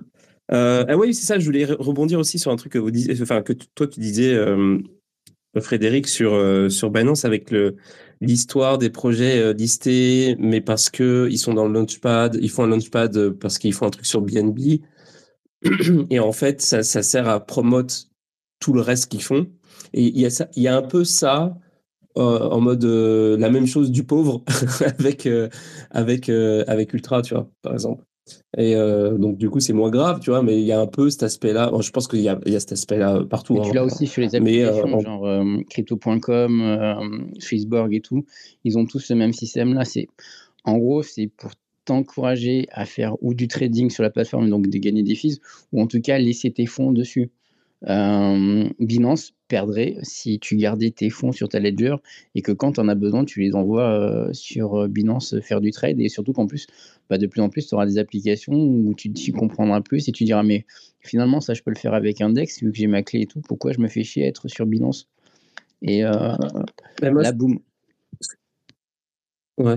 En fait, ce que je voulais dire, c'est je voulais parler des euh, plutôt des partenariats fantômes un peu, tu vois, où genre euh, ils vont développer un truc où ils vont faire, euh, ils vont faire des efforts pour euh, s'associer avec une plateforme et euh, juste pour avoir, en fait, pour bénéficier de l'exposition de la, plateforme en question. La plateforme en question, euh, ça leur fait aussi la promo s'ils s'associent euh, avec le, projet en question parce que ça leur fait venir la communauté de ce projet. Et en fait, il y a rien qui résulte de ce partenariat au final, tu vois. Genre, euh, chacun fait son truc de son côté. Au final, il se passe rien. Et euh, mais ça, c'est énormément fait, énormément Bah, je pense pratiqué que euh, si on regardait, s'il y avait des mecs qui se faisaient un peu chier, ils regarderaient les retours sur investissement des launchpads, euh, même Binance et tout. Euh, je suis pas sûr qu'il y ait même, même 50%, ça me paraît beaucoup. Que 50% à la fin sont en, en, en plus-value là-dessus, quoi.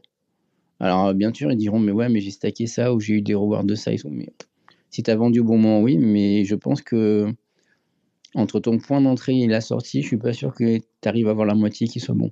Mais enfin, un autre exemple, euh, là, regarde Coinbase, et ben, il s'associe avec Ledger pour comme ça, tu fais directement du Coinbase euh, depuis Ledger. Hmm. Bah, en fait, c'est pas vraiment ça. C'est qu'en fait, dans Ledger Live, ils vont mettre un bouton pour que tu puisses acheter directement sur Coinbase. Euh, et c'est attaque par l'API. Mais bah, c'est un partenariat qui leur apporte que des gens qui ont des ledgers, qui euh, avant bah, se réfléchissent à faire le transfert vers Kraken ou vers euh, Binance ou autre, hein, pour aller sur un sexe, ils disent bah, là, c'est plus facile, je peux le faire directement par l'application Ledger Live que en principe, tu dois avoir installé sur ton ordinateur. Ce qui te prouve à la fin qu'il ne faut pas l'installer et qu'il ne faut surtout pas se servir de sa ledger comme ça. Parce que bah ils, Ouais. ils font pas, enfin c'est pas des enfants de cœur, ils font pas un partenariat pour vous faciliter la vie. Ils font un partenariat parce que bah, ils vont avoir une rétrocommission de Coinbase dessus et Coinbase va pouvoir pratiquer ses fils qui sont pas forcément les meilleurs en plus. Ah, bah, D'ailleurs, le- l'article euh, de, de, de, de Big Well sur euh, Ledger, dont, dont je parlais tout à l'heure, euh, c'est pour. Et en fait, bon, l'interview, apparemment, le sujet, c'est. euh, le résultat de ce truc-là, c'est Ledger qui annonce un peu qu'ils vont euh, se concentrer sur l'as- l'aspect software. Et l'article a l'air d'encenser un peu Ledger en di- en disant que c'est une très très bonne Ben, idée, un- alors qu'en fin de un compte, des- Alors, Attends, je vais pas, je vais compter. Je, je sais qu'au moins 4 Ledger ou anciens Ledger sont actionnaires de Big Wells. ah, Euh, L'actuel CEO, euh, j'ai oublié son Pascal, euh, Jean-Michel Payon en ancien, VP, Nicolas Baca aussi, ancien Ledger, euh, et j'ai Yann aussi, Yann Rogers, euh, le VP euh, marketing. Voilà. Hmm, démonstration faite. ouais, ah oui, c'est sûr. Après, c'est normal, c'est un média crypto et donc les mecs qui ont investi dessus, c'est des mecs de crypto. Mais enfin voilà, après, on peut, on peut pas dire il y a forcément collusion ou il n'y a pas collusion, mais il y a forcément une propension, en tout cas déjà rien qu'un accès plus facile à Ledger, à ce média-là, pour vendre sa soupe. Même s'ils ont fait un vrai travail journalistique, ce qui est sûrement le cas, parce que des fois ils font des, vraiment des trucs très bien, euh, ils ont euh, Ledger un accès plus facile et euh, par copinage, par entente, même par actionnaire, puisqu'ils font des repas avec les actionnaires, à ce média-là qu'une autre boîte de, wallet, par exemple, n'aurait pas accès. Trésor n'aura pas le même traitement que Ledger chez The Big Wells. Mais c'est parce que c'est humain.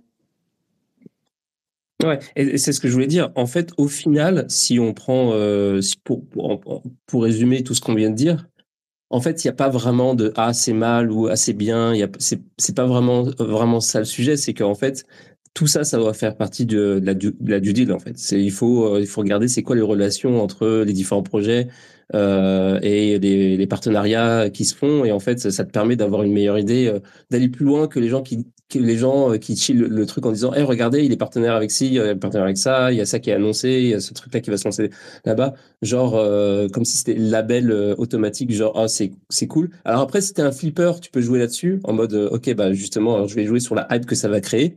Mais si t'es, mais si t'es un, un mec qui investit sur le long terme, en fait, ça, tous ces trucs-là te garantissent rien au final parce que t'as, t'as, t'as, t'as une espèce de jeu qui se fait dans, dans toute l'industrie qui est de, euh, bah, de faire des, des espèces de partenariats, des machins, des gens qui investissent dans des trucs euh, amis. vois. c'est, euh, un, un bordel de ouf et euh, c'est difficile de, enfin, en tout cas, il faut, euh, il faut faire l'effort d'aller, de faire de l'argent. C'est quasiment de, de l'investigation en fait. hein. Alors, c'est quand quand même Ouais. long et ça prend du temps et enfin c'est pas toujours simple. hein. Et même façon, il y a certains influenceurs, dont un que tu as cité là euh, tout à l'heure, qui se vendent comme étant influenceur, qui fait de la due diligence, mais en fait c'est pareil. Euh, le mec, bah, tu vois, il va te filer en, un article qu'il fait sur JDC et tout. Il se vend en plus dans une boîte comme étant un expert de due diligence.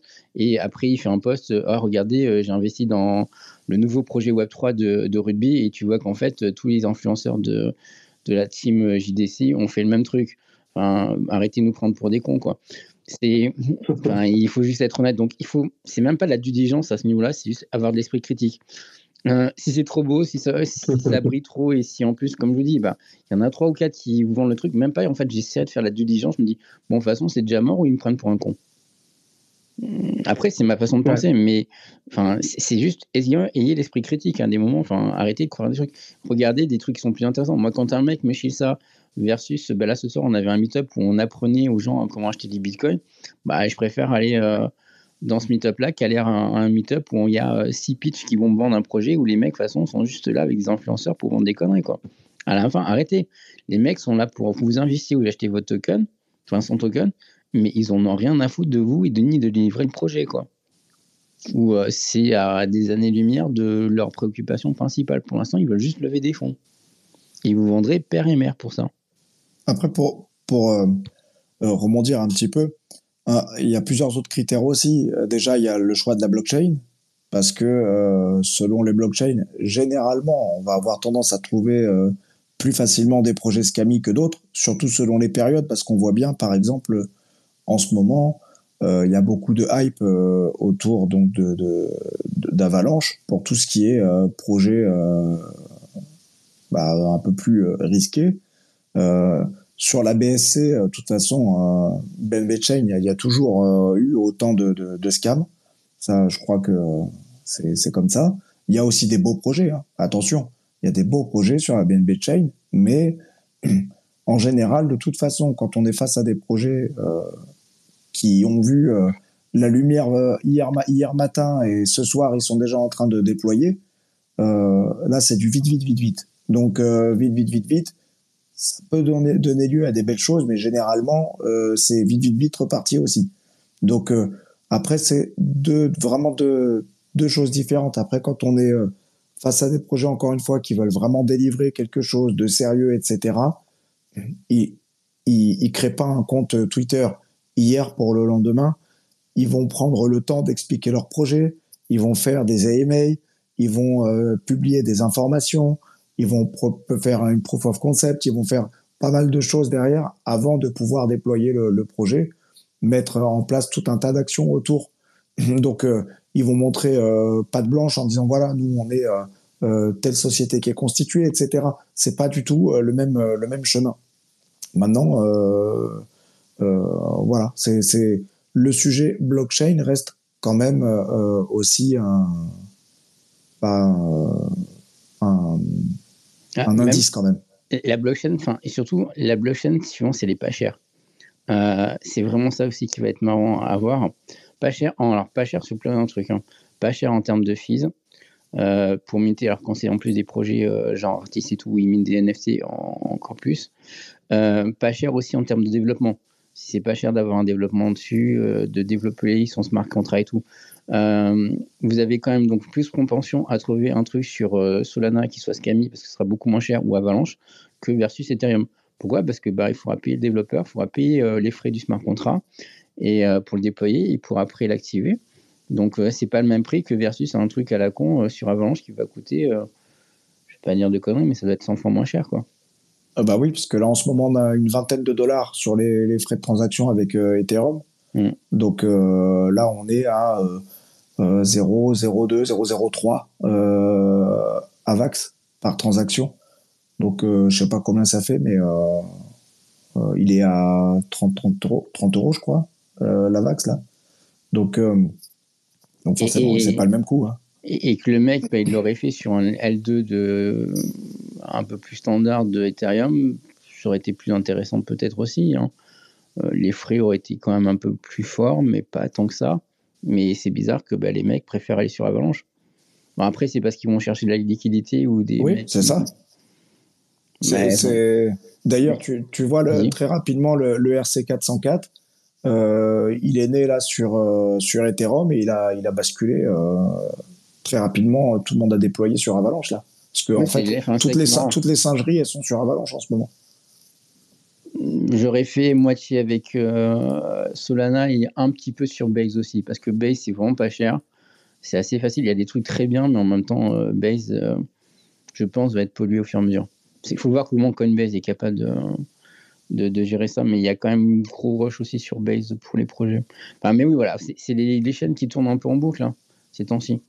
C'est très bien ce que je vais te dire, mais toi, à mon avis, tu vas peut-être pouvoir répondre. Je ne sais pas si le RC 404 est. Ouais, quoique. Parce que euh, sur Solana, c'est pas le même langage de base. Non, je sais pas, si, je sais pas si on peut le déployer. À mon avis, c'est un plus gros travail quand même pour euh, se balancer sur euh, le RC 404 sur Solana.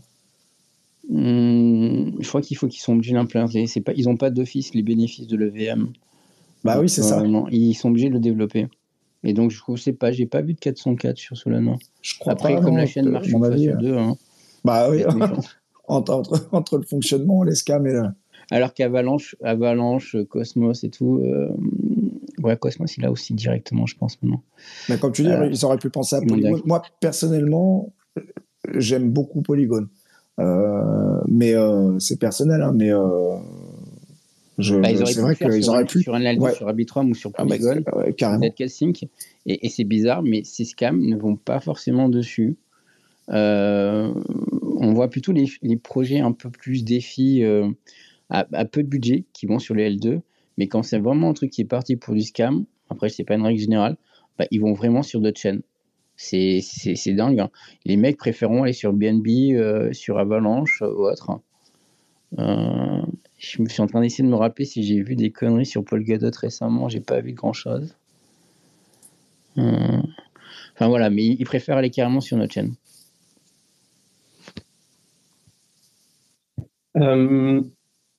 J'ai une question pour vous. C'est, euh, bon, admettons, euh, euh, je suis un investisseur euh, qui euh, fait ou pas ma due diligence. Bon, préférablement oui, ça, ça aide. et comment, comment vous, comment, en fait, comment vous organisez votre portfolio pour justement approcher ces différents projets avec les différents risques que ça comporte. combien de pourcentage vous mettez dans quel type de projet Ça se passe comment, genre justement par rapport à, euh, si c'est des projets qui, sont plus long terme, des projets qui sont plus euh, plutôt court terme.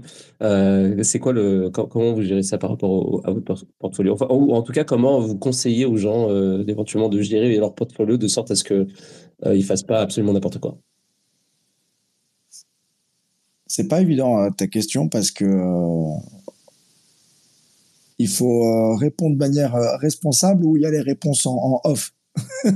parce que, tu sais, c'est, c'est, euh, c'est pas évident parce que, en fait, même si on répartit correctement ces fonds, il y a le money management derrière et ce que l'on ce que l'on en fait. Tu vois ce que je veux dire? C'est-à-dire que c'est, c'est, pas facile de, de répondre. Moi, personnellement, je suis pas je suis pas très à l'aise de m'aventurer là-dessus, tout simplement parce que je veux pas faire faire de bêtises euh, euh aux gens. Donc, euh, mmh. pour le coup, euh, je vais lancer la patate chaude à, à, à, quelqu'un qui sera peut-être plus à l'aise avec ça, mais euh, c'est c'est délicat. c'est délicat. En tous les cas, la règle d'or, hein, la principale, c'est que quoi qu'il arrive, de toute façon, même si on veut miser sur du long terme et ce qu'on veut, ne jamais mettre des sous euh, qui pourraient nous être nécessaires demain. C'est-à-dire que surtout si on part sur un, un projet euh, parfois où il faut stack et on, s'engage à verrouiller pendant X mois ou autre, ou, voilà, si on veut investir sur un projet et on sait qu'il faut attendre, bah, tu vois, typiquement, si on prend l'exemple même du Bitcoin, il y a quelques mois en arrière, là, bien sûr, c'est plus facile maintenant quand il, il, retape des 50K les gens ils commencent à dire ah il faut acheter. Mais euh, c'était quelques mois en arrière là oui c'était le bon moment. Et pour autant par contre euh, il fallait savoir être patient avec cette somme là qu'on mettait dedans. Donc, euh, tu vois Ouais, alors ça, c'est toujours un problème, parce que ça, tout le monde dit ça en ce moment. en début d'émission, on, disait exactement ça. Mais le problème, c'est que quand le, quand le Bitcoin était à, à, genre, disons, 20K ou 15K, on était dans une période où euh, on était tout le monde était en mode euh, on n'attrape pas les couteaux qui tombent. Tu vois, Bah, c'est ça. on était. Ça. Et donc en fait, à aucun moment, tu vois, à aucun moment, tu, c'est toujours, on dit toujours dans le passé, il fallait faire ci, il fallait faire ça, et à au- aucun moment dans le présent que le prix soit bas ou que le prix soit haut. Et, et encore faut-il définir euh, qu'est-ce que c'est haut et qu'est-ce que c'est bas?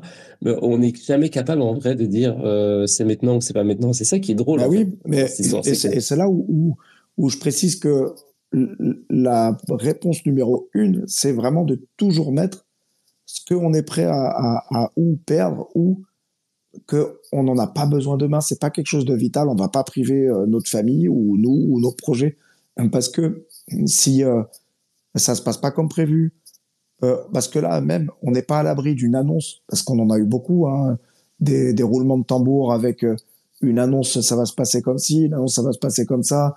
On aura le droit, on n'aura plus le droit, ça devient interdit, c'est autorisé. L'Europe qui met son grain de sel, les États-Unis et patati patata. Donc, euh, selon les annonces qu'on a, ça peut varier. Donc, euh, quoi qu'il arrive déjà, la première chose, c'est euh, mettre. si on veut vraiment faire des investissements, il faut pouvoir répartir ces fonds. Si ce n'est même mettre en dehors de la blockchain sur des, petites épargnes, ils en font sur Revolut, ils en font sur d'autres. On n'est pas obligé de tout faire sur la blockchain. On- il, faut euh, résister à la tentation. Par contre, le premier repère, pour moi, hein, personnellement, le moment où, dans ma tête, je commence à me dire, putain, ah, j'ai envie de tout mettre là-dedans, ça monte, ça monte, j'ai envie d'y aller. Euh, ça m'arrive encore maintenant, des fois, de me poser la question, de dire, ah bah tiens, euh, là, vas-y, je vais mettre plus, je vais mettre plus. Mais si je sens que ça peut me faire faire des conneries, je coupe. Je coupe, je, fais autre chose, je regarde un film, je coupe. Parce que euh, c'est le meilleur moyen de faire des conneries si on répartit euh, bah, tout euh, au même endroit. Et surtout dans un monde comme le nôtre qui est en pleine évolution parce qu'on est des petits bébés encore. Il ne faut pas oublier que le, le, total de tout notre joyeux bazar là, dans le monde des cryptos, notre market cap n'atteint même pas encore le market cap d'Apple. Alors qu'il y en a qui vivent très bien avec ce qui se passe dans les cryptos. Et pourtant, on est des, petites crottes de nez à côté des, gros de la finance. Donc, euh, et là, c'est pareil aussi, on a plusieurs inconnus. Avec les fonds d'investissement qui commencent à rentrer dedans et tout, bah, on ne sait pas encore exactement euh, comment ça va se passer. Je dis pas que ça va être noir, au contraire, tout est en train de se structurer, d'évoluer. Euh, les règles vont euh, changer aussi au fur et à mesure. Comme a dit tout à l'heure, euh, bah, l'exemple que, que citait tout à l'heure Frédéric, tu vois, typiquement, on peut se sentir en sécurité sur un, un, exchange centralisé, sur Binance, et puis bah euh, voilà, demain c'est fini. Ton stacking que tu avais mis pour la carte, t'as plus ta carte. Tout ce que tu avais mis là-bas, peut-être que tu peux plus faire de virement. Donc euh, après, bien sûr, CZ il pouvait pas vanner, pas pas ton, je sais plus comment il formulait ça, pas pas ta clé, pas tes, pas ta clé, pas tes cryptos. Et non, il disait c'est fou, il disait euh, les fonds étaient fous, euh, les fonds sont, sont, sont sûrs. Oui, mais tu sais. Parce qu'il nous les garantissait, soi-disant. Ouais, bah, il, il disait souvent, euh, il répétait not your, not your, uh, your keys, uh, not your crypto. Okay. Ouais. Tu vois, il, il, il, il, arrêtait pas, en fait. Mais euh, bon, ça, moi. Ça, c'est euh, ça c'est repris de Antonopoulos. Mmh, c'est lui qui, a, qui, ça vient. Ouais, c'est ça. Mais euh, bah, tu vois, pour la petite histoire, perso, j'ai euh, un peu reculé euh, quelques pas en arrière vis-à-vis -vis de Binance au moment où j'ai vu euh, à quel point euh, CZ prenait trop de positions tous les jours à attaquer la terre entière et il était devenu euh, plus influenceur que, que, que, patron de sa boîte à un moment donné. Et il spammait Twitter toute la journée à, créer des histoires. Et moi, personnellement, je me suis dit, il va se faire tirer dans les pattes. Euh, parce que euh, il, va se passer des choses. Et c'est vrai que on voit à un moment donné, il perd euh, des partenaires clés. Au niveau de, des partenaires bancaires, les partenaires pour les virements, c'est pas pour tout ça. Donc, donc bon, voilà. Moi, pour, pour moi, il mettait les gens, c'est les gens, enfin, je veux dire les gens qui étaient chez eux, hein, comme beaucoup, en, danger avec ce comportement. Mais bon, bref, ça c'est tout à fait personnel. En tout cas, voilà, répondre précisément sur la répartition de, de, ces fonds, c'est pas c'est pas évident. En, en tout cas, s'il y a des fonds sûrs historiques tels que, tu vois, si tu prends du Bitcoin, de l'ETH, après, bon, qu'on aime ou pas, Solana, c'est là, c'est remonté très haut trop tôt, je pense. Euh, J'irai pas personnellement là en ce moment, mais bon, il euh, y, a, tu vois, tous les tous les gros cours euh, sur euh, sur sur Polygon aussi, tu vois, avec le Matic. Donc tout ça, c'est des, des, gros cours quand même solides.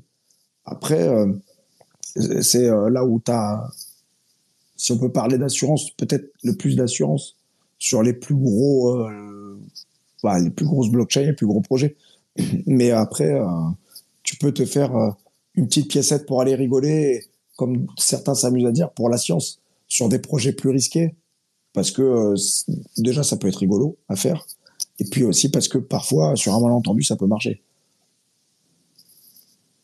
Ouais, et puis en plus aussi, ça permet de, surtout pour ceux qui débutent, de, bah, de faire ses premières transactions, euh, de, de, de, faire des, tests avec des, des réseaux, euh, etc., d'essayer de commencer à manager ses, ses wallets, euh, etc. De, c'est aussi, il y a aussi un petit côté expérience, expérience au niveau de, de l'utilisation. c'est quand même, c'est quand même pas bête comme, comme approche de juste mettre quelques dollars, mais genre pour tester. Puis si jamais il se passe quelque chose, tant mieux. Si jamais il se passe rien, bon, t'as pas perdu grand chose, et en plus, t'apprends à te servir des trucs, et à tenir au courant. moi, je les considère comme des tac au tac, un peu, tu vois, euh, ou, euh, bon, ou je sais pas quoi, tu te dis, bah, tiens, t'as mis 10 mm. euh, balles, 5 balles, j'en sais rien. C'est des trucs où, ça va, tu t'en remets dans la journée de tous les jours, on a tout loisir de, de gâcher 5 ou 10 euros. Donc, en vrai, en, vrai, tu, c'est infiniment mieux de, de, de dépenser 5 euros par jour dans, dans de la DeFi ou n'importe quoi autre en euh, crypto que euh, d'acheter un, d'acheter un jeu à gratter en vrai. Les chances euh, d'avoir un peu plus d'argent sont quand même largement supérieures que, que les jeux à gratter où tu as une chance sur un million. J'ai pas trop ah bah, complètement. Pour le peu qu'on soit attentif et vif, parce que là, après, quand on rentre sur ce genre de projet, faut, il faut pas non plus, en général, hein, s'attarder de trop. il faut au moins récupérer au moins ses fonds parce qu'on ne sait pas comment ça tourne. Donc euh, il faut pas euh, faut pas partir en vacances 15 jours quoi derrière.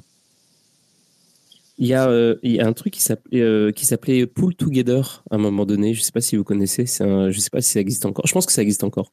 c'est un, un, truc. donc c'était une sorte de loterie un peu comme le, loto, sauf que en gros tu mets tu stacks ton en fait t'envoies des fonds. Ah oui, je me rappelle. Là-bas pour Ouais, c'est pas mal. Je pense que ça existe encore. Et en gros, euh, l'argent que tu as stacké là-bas, ça te permet d'avoir des tickets pour, euh, pour participer chaque jour à une loterie.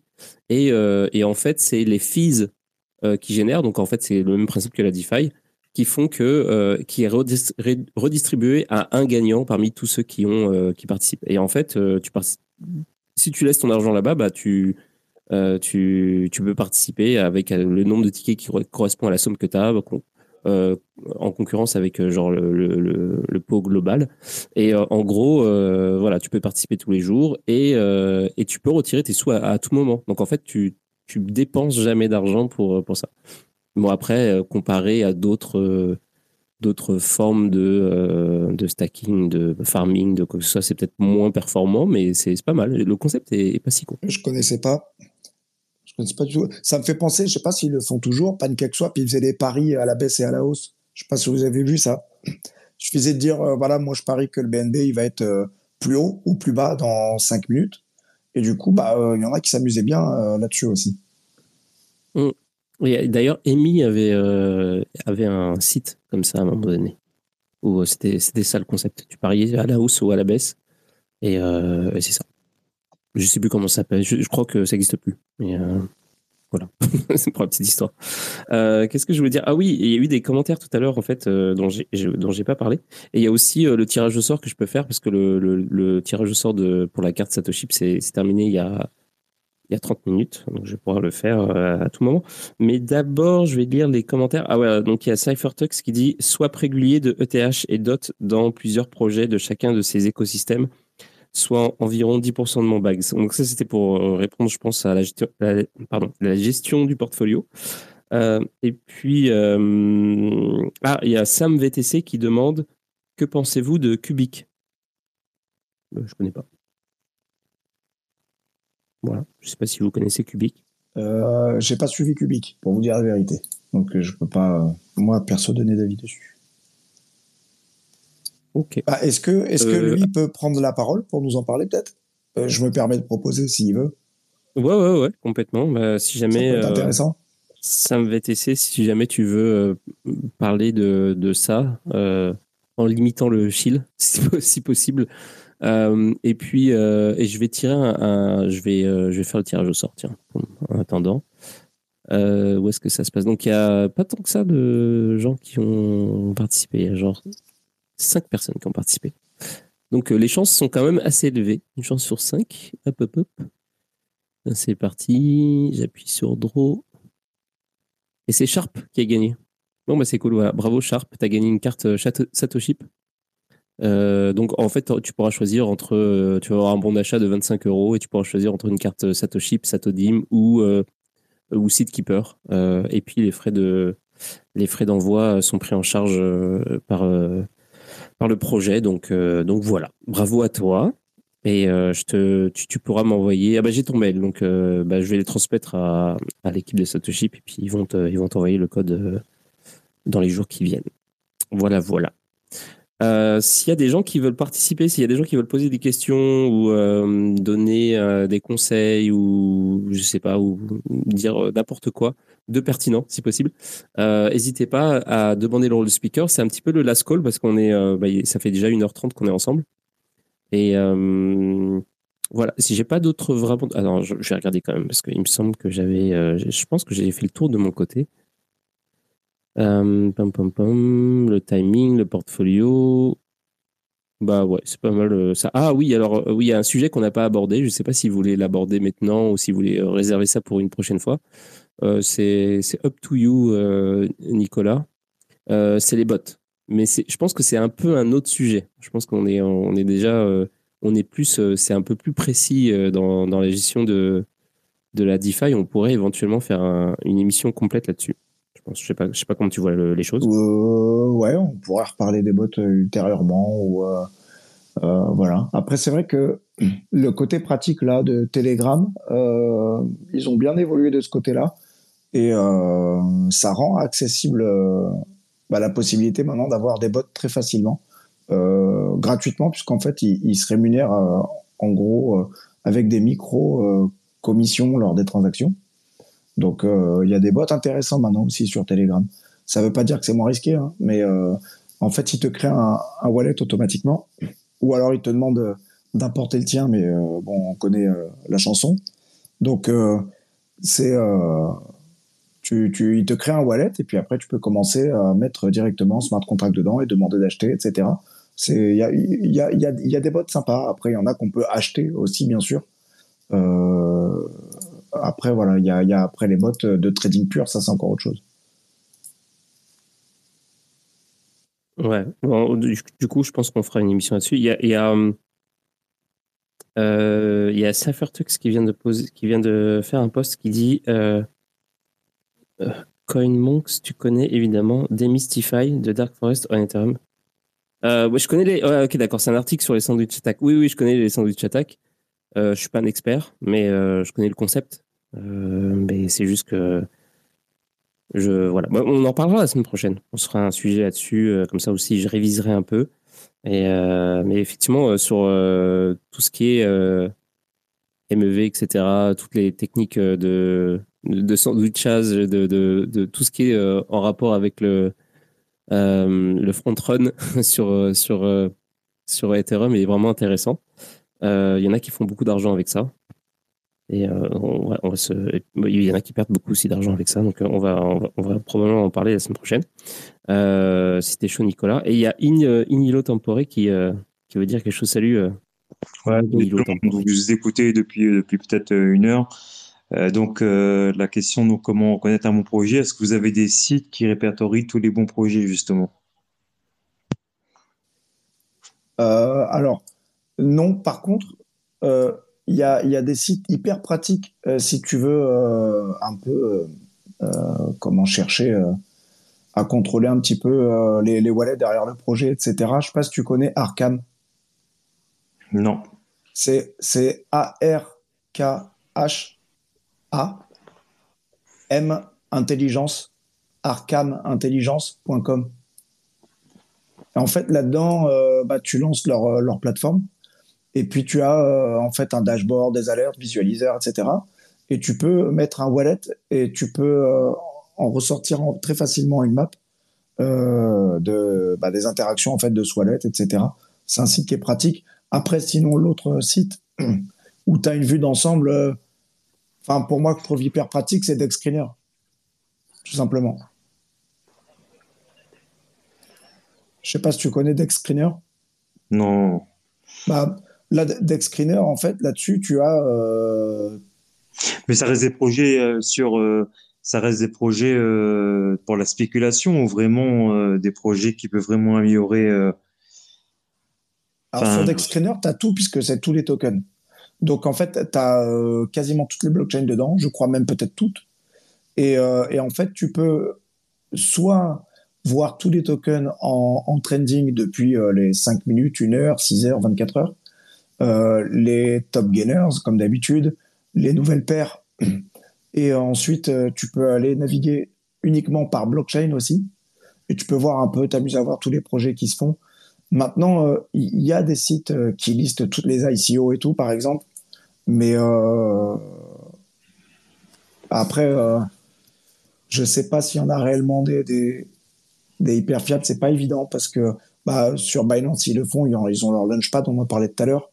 Mais, ah, mais sur Binance, Binance aussi, un peu d'arnaque aussi euh, avec bah euh, le, projet qui était monté sur la. Enfin, c'est Binance, c'est c'est c'est un, un peu plus compliqué quand même parce que même bah Binance, c'est fait des, des, des airdrops, même des projets qui étaient complètement nuls à chier au final et il y a pas mal de personnes qui ont perdu du fric là-dessus.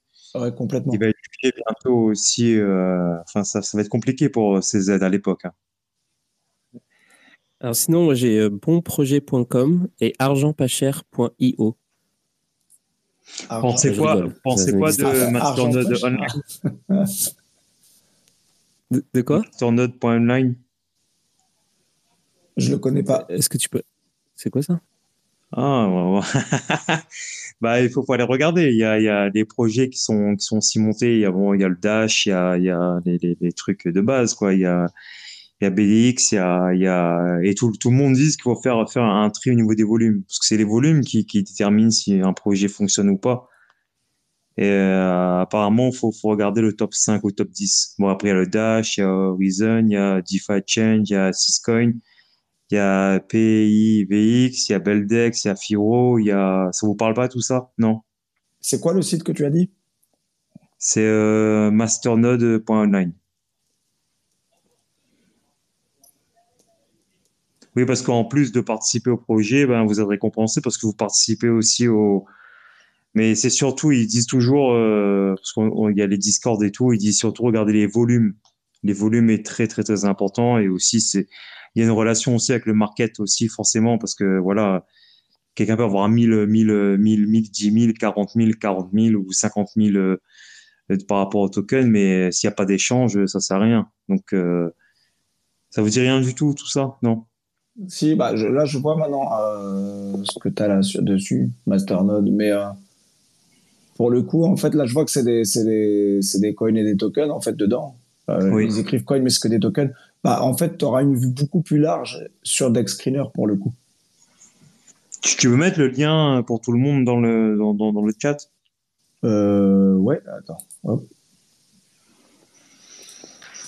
Moi, je voulais juste euh, intervenir euh, sur, euh, sur ta question. Euh, je sais pas c'est quoi son prénom, excuse-moi. Euh, Inilo Tambore. Ah, je m'appelle Vincent. Ok. Vincent. en fait, la réalité, c'est que tu n'as pas vraiment en fait, de, de site qui va te répertorier en fait, les potentiels, on va dire, futurs bons projets. C'est pas. enfin, moi, ça, en tout cas, je ne connais pas, ça n'existe pas, et pourtant, ça fait quand même plusieurs années que je suis dans l'écosystème. Par contre, tu vas avoir des choses plus ou moins intéressantes à faire. Euh, moi, c'est beaucoup plus côté tech. Euh, parce qu'en fait, c'est pas forcément. euh, là, j'entendais celui qui a le plus de liquidité qui va réussir. Alors, c'est indirectement vrai, mais je suis pas totalement en, accord avec ça. La réalité, les bons projets qui sont des projets tech et qui proposent des innovations, effectivement, potentiellement, ils vont attirer des gros VC ou des investisseurs potentiels. Et en plus, après, donc, du coup, ça dépend de la tokenomics qui est mis en place, parce que tu as plus ou moins euh, des approches qui sont euh, complètement euh, différentes. J'ai mis en commentaire euh, euh, deux, deux outils qui sont intéressants. Euh, Token Unlock, qui te permet de voir euh, au niveau euh, des tokens et le déblocage de euh, certains euh, jetons euh, des différents projets. Donc euh, ça, c'est intéressant à regarder. Tu as aussi Bubble Maps, je pense que vous devez tous connaître. Euh, ça fait pas mal de bruit. Et moi, de mon côté, euh, ce qui est intéressant et ce que je regardais souvent, c'est par exemple sur Gitcoin.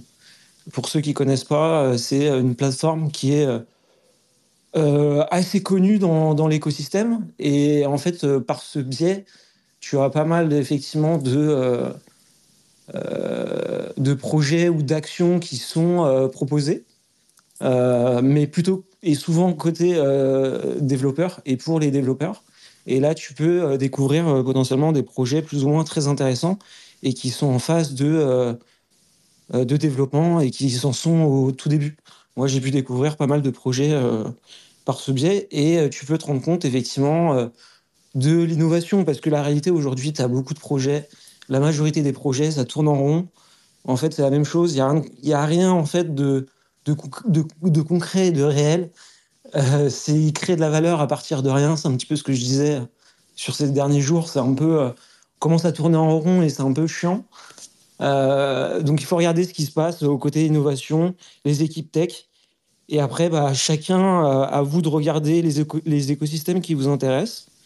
Et ensuite de regarder à l'intérieur de ces écosystèmes bah, les équipes, euh, les projets en, en cours de développement. Et je pense que c'est euh, c'est le moyen le plus simple de d'aller découvrir euh, des projets plus ou moins intéressants. Et pourquoi pas, et pourquoi pas rester sur les, les, les top projets, je sais pas, et donc Bit- Ah si, Bitcoin, ah si. Non, mais ça, c'est la a- pour moi. C'est pour ça que je disais, tu vois, il y a- plusieurs écosystèmes qui, euh, qui sont en train de, de prendre effectivement de l'ampleur. Donc euh, Bitcoin et Ethereum, ça c'est la base pour moi, ça c'est évident.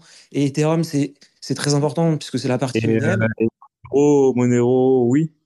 Non, oui, Monero, parce que c'est des monnaies, on va dire, c'est des cryptos historiques. Ils ont un certain vécu. Euh, Monero est extrêmement intéressant. On je ne suis pas là pour chill des tokens ou quoi que ce soit, mais c'est des projets qui, euh, qui, qui ont du temps et qui ont du passé, qui ont du vécu, qui ont une certaine communauté. Donc ça, c'est des gros, des gros projets. Euh, mais ensuite, là où les choses vont se passer, c'est principalement sur euh, bah, Ethereum, on l'a dit. Et il va, y avoir effectivement du Solana, du Avalanche. Ensuite, tu as du Cosmos, Polkadot. Euh, et dans tous ces écosystèmes. Mais ça traîne, mais ça traîne, mais ça traîne, mais ça traîne. Ça fait, ça fait plus de, ça fait deux ans, trois ans. Mais bon, il y a quelqu'un qui, qui m'intéresse, c'est Anis. Tu veux toujours pas intervenir sur euh, sur le BR euh, 20 ou original, ça, ça. Même pour finir, il veut toujours pas, je sais pas, demande la parole. Euh, Après, tu es un expert aussi, il faut, faut que tu, tu n'aiguilles aussi. Après, euh, je veux pas faire le rabat-joie, mais en même temps, c'est pas vraiment euh, le sujet de l'émission de. Oui, de, je comprends, je euh, comprends, mais ça les- quand même. Ça, donnera une, une, une vue euh, comme une dissertation. On- Il y a, y a vrai, faux, et à au final, on laisse sur un sur un sur une conclusion. Je pense que ça va se terminer bientôt le le space, je pense, mais ça laisse une conclusion euh, ouverte en quelque sorte. Mais d'accord. non, parce que en fait, le, ouais, le but c'est pas de, de, de, trouver en fait le, enfin de dire ici quels sont les projets qui, euh, Oui. euh, de spéculer sur quel quel projet est, sûr, est évidemment. bon ou pas bon ou, va, va, être bon ou pas bon dans le futur. C'est juste donner les clés de compréhension et et puis aussi de bah voilà en fait pour euh, appréhender le, le truc et puis euh, faire soi-même après euh, ses petites recherches et tout. Donc c'est sûr que si euh, s'il y a des sites bah, pour qui, qui peuvent servir comme point de départ, c'est pas mal. Mais tu vois, mais après dire tel projet est bon, tel projet pas bon, c'est un peu. On a tous un une analyse compliqué. différente pour conclure. On a tous une analyse différente et c'est ce que disaient effectivement Nicolas et Fred tout au long. c'est d'appliquer en fait ces bons conseils, on va dire, pour bah, chacun vous fassiez votre propre conclusion sur euh, chacun des projets? Je vous ai remis deux liens euh, en plus, si jamais. je profite pour compléter. dans le, le, chat, là. Il y a, il y a maddap.store qui, qui, peut être pratique un petit peu. Et après, il y a DapRadar. Mais sinon, Dex Screener, tu as beaucoup de choses déjà. Je reste un peu sceptique quand même pour savoir si le, la crypto où il y a le plus d'échanges. Euh, je sais plus c'est qui qui m'a dit que non. Peut-être qu'on juge pas par rapport à ça une crypto, mais c'est quand même important quand même. Euh, enfin, l'échange, c'est-à-dire l'échange, c'est la, crypto qui est utilisée euh, tout le temps, quoi. pas, pas, toujours, pas toujours parce que il y a des projets parfois, tu les vois où ça corrèle pas parce que tu dis mince, qu'est-ce qui se passe? Il y a 50 pèlerins sur Twitter 60 euh, peut-être sur Telegram. Il y a personne derrière et pourtant ils envoient du volume de fou. Et en fait, euh, euh, ça c'est le genre de projet où des fois c'est beaucoup moins visible parce qu'il y a plus de monde. Mais tu as une technique qui consiste à, balancer toi-même avec plusieurs wallets dès le départ. Et en fait, déjà, ça te permet d'acheter, bah, d'être dans les top 10 de, des holders du projet, de ton projet à toi. Ça te permet de te sécuriser un peu. Et puis ensuite, derrière, bah, tu fais du volume, tu balances, tu balances, et du coup, tu commences à exciter un peu les, les bots derrière qui, qui sont euh, en scan, en scan, en scan. Et, donc, euh, faut faire attention. Parfois, le volume, dans un premier temps, c'est pas toujours, toujours significatif. C'est un peu comme la technique des, des gars qui achètent euh, euh plus de 60% euh, de, de leur supply de NFT pour dire on a tout vendu. Et, euh, donc euh, voilà, ça, arrive aussi. Donc des fois, euh, c'est pas toujours toujours un signe de, ralliement quoi le, volume. Ouais, et puis en plus, c'est ça. Et le meilleur exemple, je sais pas, enfin, je, pense que c'est un très bon exemple, mais tu as des, des blockchains qui affichent des résultats à un moment donné. le mec de Tron qui, à un moment donné, se félicitait d'avoir fait le, enfin, d'être la blockchain avec le plus de transactions, je sais plus trop quoi. Il y avait des statistiques de fou. Mais qui utilise Tron? Sérieusement, personne. Genre, personne sur Terre utilise ce truc-là. Malgré tout, euh, tu peux trouver des stats affolantes sur ce truc-là. Euh, le prix euh, monte, c'est pour une raison. Attention, Chad, parce qu'il y a quand même une chose à, préciser. Alors, effectivement, je suis pas du tout partisan de Tron ou quoi que ce soit. mais en fait, là où, où, ils ont réussi en fait sur une partie, c'est qu'en fait, au niveau des sexes, la majorité des transferts en USDT, ça passe par le réseau Tron pour différentes raisons et, très probablement aussi par rapport à différents accords, etc. Et c'est pour ça qu'aussi, ils ont un certain volume à préciser. Ok. Alors, euh, je serais bien curieux de savoir où est le volume. Si, si, s'il était sur, euh, entièrement sur, euh, sur Binance, je serais pas étonné parce que, genre, eux deux sont très, très copains. C'est ça, exactement. exactement. Ouais. Donc, en volume, par exemple, je, je, donne un shitcoin euh, qui, qui, est connu euh, et que, que, ça vaut rien, mais que dalle. Il y a le CKB. Ok. Pas tu regardes sur euh, Bubble Maps. Dans ce cas-là, moi, là, je suis pas devant le PC, mais tu regardes sur Bubble Maps pour. Euh... je suis sur téléphone. Euh, bon, Il y a le CKB, il a fait 60% aujourd'hui, 50, 60% sur crypto, crypto.com. Enfin, je base, j'ai lu mon application. Je suis pas, je suis pas en trading, moi. Je, j'achète tout, tous les mois une certaine somme et une certaine somme, et voilà. Mais est-ce que CKB, après, il est de layer 1, je crois, 1 ou 2 c'est un shitcoin, on va dire, ce qui est vrai d'ailleurs, parce qu'il vaut que dalle, 0,00123, mais avec le volume qu'il y a eu, il y a un million, il a tapé un million, deux millions, je crois. Et c'est la question à savoir, c'est voilà par exemple ce shitcoin là, mais la question à savoir, mais donc on revient à, à, la fin, donc au final comment reconnaître un bon projet, un bon un bon euh, avec les deux sites que vous avez envoyés sur le chat, non, mais déjà, tu auras de l'équipe, en fait. En fait, si tu as écouté, en fait, depuis le début euh, de ce space. Non, j'étais, pardon, désolé, j'étais pas tout début. Ah, ok, non, mais il n'y a pas de, y a pas Je suis arrivé, euh, il y, a, y a 30 minutes, 30. Ok, euh, ok. Mais je pense que ça serait intéressant tout de même de, de le réécouter en, en, replay parce que la réalité, c'est que ça a été dit, il me semble, par Nicolas ou, ou Fred. Mais en fait, il faut regarder, d'une part, premièrement, les équipes. En fait, à partir du moment où tu peux pas identifier, par exemple, les personnes qui sont impliquées dans le projet ou de regarder le GitHub ou tout, genre, tout ce genre de choses, bah, ça me paraît déjà compliqué. Quoi. Mais c'est la première étape à, à, faire quand même pour regarder tout de même une certaine fiabilité. Après, il peut y avoir de l'anonymat puisqu'on est dans, dans l'écosystème blockchain, mais il y a une certaine limite à un moment donné. Voilà. Alors il y a Anis euh, Aboubi qui, euh, qui, euh, qui, vient de monter. Salut Anis Aboubi, ça va? Bonsoir. Non. Voilà. Okay. Vous, vous m'entendez? On t'entend avec euh, un son euh, très étrange, comme si c'était dans tes toilettes, par exemple. Mmh, je suis sur mes écouteurs, attends. Euh... Hop. En même temps, je regarde les, je regarde les, les commentaires. Euh, donc c'est ça. Euh, bon bah il y, y, a plein de liens hein, pour ceux que ça intéresse. Il y a plein de liens dans les commentaires euh, postés par Cyphertux ou par Nicolas. et puis et puis c'est ça. Et Wanda qui dit c'est KB n'est pas un shitcoin, mais ça on pourra en discuter une autre fois. Ah non non si tout, tout est du shitcoin à part Bitcoin et Ether globalement non? De quoi? Ah tout est un shitcoin à part Bitcoin et Ether? Bah oui, globalement. Euh, non, non, euh, ça dépend de ta vision. Ça dépend de ta vision, Anis. Je, je, je me permets d'intervenir, mais ça dépend de la vision. Tu peux considérer, alors dans ce cas-là aussi, euh, Ethereum comme un shitcoin et, et uniquement Bitcoin comme la vraie et unique crypto. Non, mais la, la, la, la, vraie, la, vraie, la vraie problématique, elle n'est pas, elle est pas là. Donc, je vais juste revenir sur certains points euh, que certains ont discuté euh, vite fait. Euh, et aussi pour essayer de répondre à la question du, space.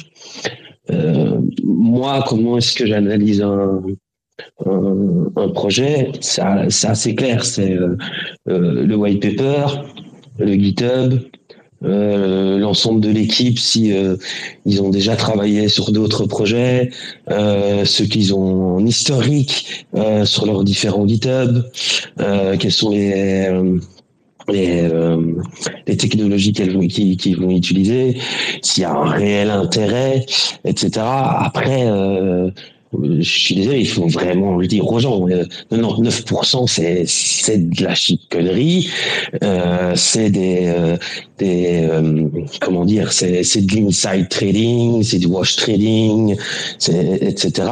Je dis pas qu'il faut pas investir dedans pour euh, gagner de l'argent si t'es au bon moment, si t'es early, machin, etc. J'ai envie de te dire, beaucoup de gens le font. Mais à un moment donné, ben, je crois que je l'ai entendu tout à l'heure, bah oui, si tu sors pas assez tôt, ben, la plupart du temps, tu vas perdre de l'argent. Je, crois que globalement, on doit tourner entre euh, 60 et euh, 70% des personnes qui perdent de l'argent dans la crypto. Et euh, ça, c'est... eh, J'ai une question pour toi, Anis. Euh, tu viens de parler de, tu, tu viens de dire s'il y a de l'intérêt, et c'est une, c'est une, c'est un, sujet qu'on a, qu'on n'a pas vraiment abordé au final, parce qu'on a parlé de hype, mais sans vraiment la définir. Est-ce que c'est, quoi pour toi qui, euh, comment on mesure l'intérêt pour un projet? Comment, comment tu vois euh, s'il y a de l'intérêt? Moi, ce qui m'intéresse réellement plus, c'est, euh, c'est, euh, c'est l'utilité. Si un jeton a de l'utilité, je trouve ça. genre, ce que je ce que je veux dire, c'est comment tu vois que un projet suscite de l'intérêt en fait. Comment comment tu mesures ça? Tu, sur les gens euh, qui sont contents sur Discord, euh, sur euh, le nombre de tweets par heure. Tu vois, c'est quoi Est-ce que tu as, des métriques que, que tu utilises toi par exemple pour pour mesurer l'intérêt que, que suscite un projet? Bah, par exemple, oui. Euh, je, les gens que je follow ou que je suis sur les différents projets vont être euh, globalement que des développeurs et non des influenceurs. Donc, si j'ai des développeurs qui parlent de certains protocoles, là, je vais commencer à m'y intéresser c'est là où je vais pouvoir commencer à creuser, à dig et me dire ok, est-ce qu'il y a un GitHub derrière? Euh, S'il y a un GitHub derrière, est-ce que je peux l'installer? Si je l'installe, qu'est-ce qui se passe derrière? Parce qu'il y a, y, a, y a même des GitHub où en fait derrière il y a rien du tout. Tu c'est tu lances le truc et puis tu fais ah ok il y a il y a rien.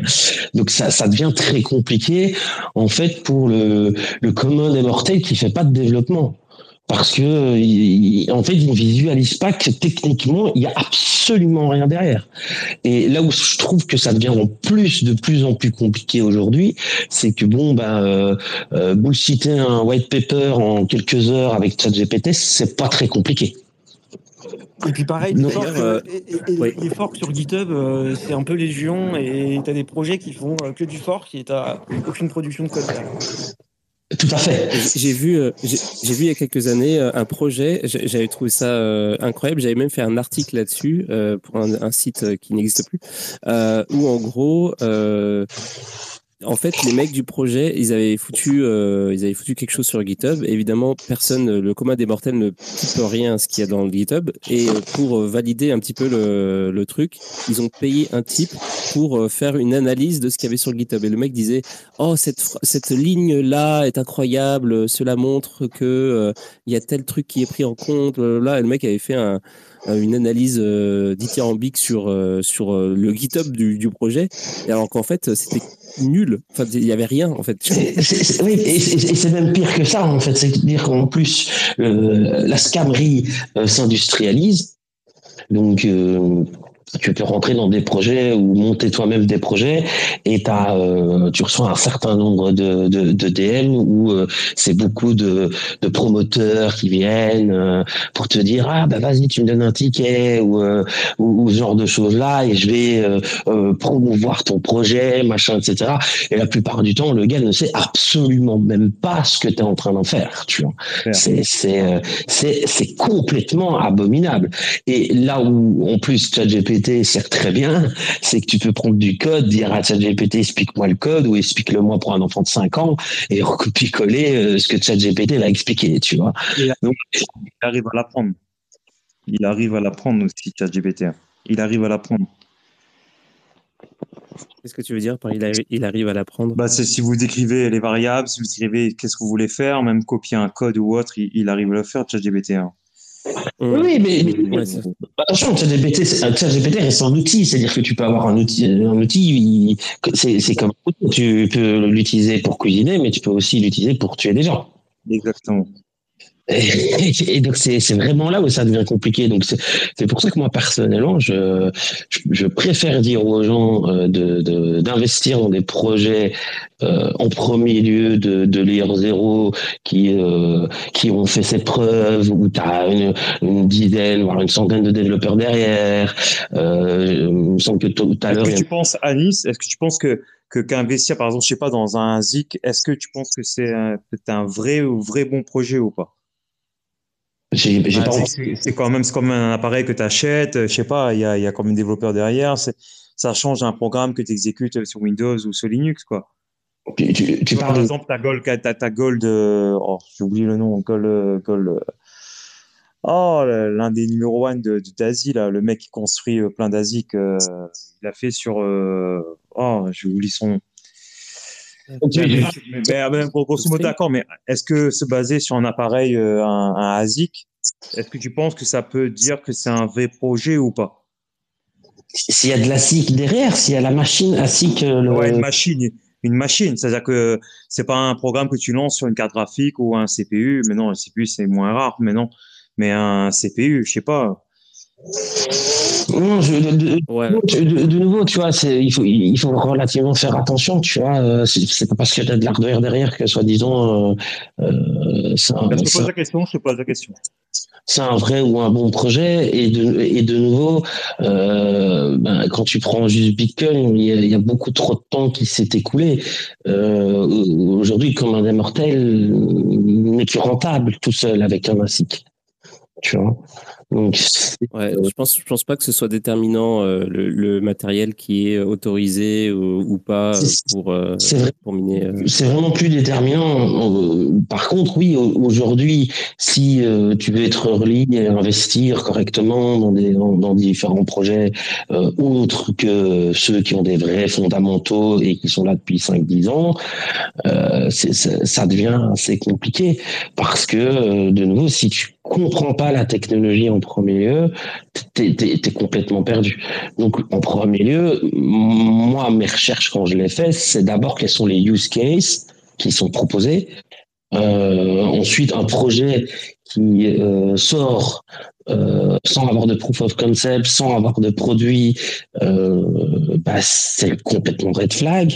Euh, quand il y a des influenceurs derrière, c'est complètement red flag aussi, parce que la, plupart des vrais builders n'ont absolument pas besoin de ces gens-là. on n'a pas besoin d'influenceurs pour monter des projets, tu vois. Parce que le projet en lui-même va faire son volume tout seul. S'il a une utilité, il fera son, son, son, il fera sa vie tout seul. Après, oui, bien sûr, évidemment, tu peux investir dans un shitcoin qui va monter, tu vas faire x20, si tu as vendu au bon moment, tu vas gagner de l'argent. Ça, ça, ça, ça, je le dis pas. Mais, mais ça, reste, ça reste du capital. Et, le top, le top, le top, ça allait au top 5 de ce que tu as investi, c'est quoi? Ah non, non, non, ouais, non. mais, mais si, parce que, parce que, bah, mais, mais parce qu'il il le sait à Nice. Il, moi, le truc, c'est que c'est pas le sujet de l'émission, en fait. Le, truc, c'est qu'on n'est pas là pour chill ces, ces, ces bagues. Oui, oui, d'accord, d'accord, mais bon. Mais on se fera une émission, si vous voulez, un jour, on, on fait un disclaimer, on dit, OK, on chill nos bagues, et puis, euh, let's go. Mais, euh, genre, là, c'est pas, c'est pas vraiment le sujet de l'émission, vraiment. C'est, c'est plus, euh, on est plus dans, l'éducation de savoir comment on identifie un bon d'un mauvais projet. Et j'en profite pour dire qu'il est minuit. Donc, en fait, euh, je pense qu'on a quand même pas mal fait le tour. Et, et, je voudrais faire le pont aussi sur le fait qu'on a abordé le, sujet de l'intelligence artificielle et que demain, on fait une, émission sur l'intelligence artificielle. Donc, euh, euh, je vous invite à venir si vous êtes intéressé, parce qu'on va justement euh, voir en fait bah, les différentes, les différents LLM, les différents outils qui permettent de de faire toutes sortes de choses, dont éventuellement, bah, en fait, investir si si vous connaissez des choses sur le sujet, si vous avez des outils de préférence ou quoi qui vous permettent de, faire des choix euh, sur des projets ou quoi, ou peu, importe là. Euh, on peut en parler demain si vous voulez, si vous êtes chaud. Donc voilà. Euh, Vivement demain. Oui, exactement. on, se, voit demain à 22h pour cette émission-là. Et puis, et puis c'est tout en fait. On, la semaine prochaine, mardi prochain, on fera peut-être une, une, autre émission sur l'hygiène, l'hygiène numérique ou peut-être pas. Peut-être qu'on va embrayer sur un autre sujet. On va voir. Euh, on va voir, mais ce sera toujours euh, sur le, sur le, sous le biais de, euh, bah, de l'éducation en fait. Et puis, et puis jeudi, ce sera bah, géoéconomie, géopolitique. On va parler de, du Mexique. Donc si ça vous intéresse, parce qu'on fait, on, est parti sur un, jeudi, un pays. Donc on a fait l'Inde jeudi dernier, c'était très intéressant. Euh, ça peut aider si vous êtes si vous êtes des investisseurs, notamment dans, des trucs un peu plus traditionnels. Euh, donc c'est quand même cool. Donc on va faire, euh, on va, on va étudier le, le pays qui est le Mexique, ses relations avec les, les, pays voisins, comment comment ça se passe euh, économiquement, la monnaie là-bas, etc. Les industries, tout ça, tout ça. Donc c'est super intéressant. si si vous êtes si vous êtes curieux, venez jeudi aussi. Et puis et puis dimanche, on va on va revenir sur Bitcoin.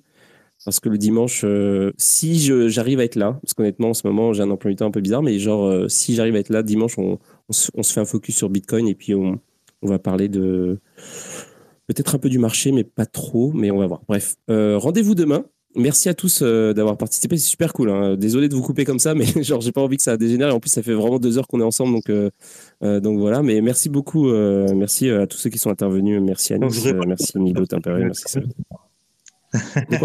J'irai pas le top 5 de, de Anis dans son portefeuille alors. bah non, mais tu peux lui demander en PM. Hein. Euh, je pense que ça va bien se passer. ok, merci. Euh, et... Bonne soirée à vous. À la prochaine. Ciao. Ouais, ciao, bonne soirée. Et puis euh, merci énormément, Nicolas, pour, bah, pour d'avoir co-animé cette émission avec moi. Puis merci beaucoup, Frédéric, pour, pour toutes tes. Euh, pour tous tes bons conseils et puis euh, euh, pour l'ensemble de tes interventions. C'est toujours super intéressant. Et, et puis voilà, bah, je vous propose de, qu'on aille tous se coucher. Et on se dit demain, rendez-vous à 22h pour, pour une émission sur l'IA. Avec grand plaisir. Merci à toi, Chad. Et à demain. À demain aussi à ceux qui seront là. Salut. Ciao. Ciao.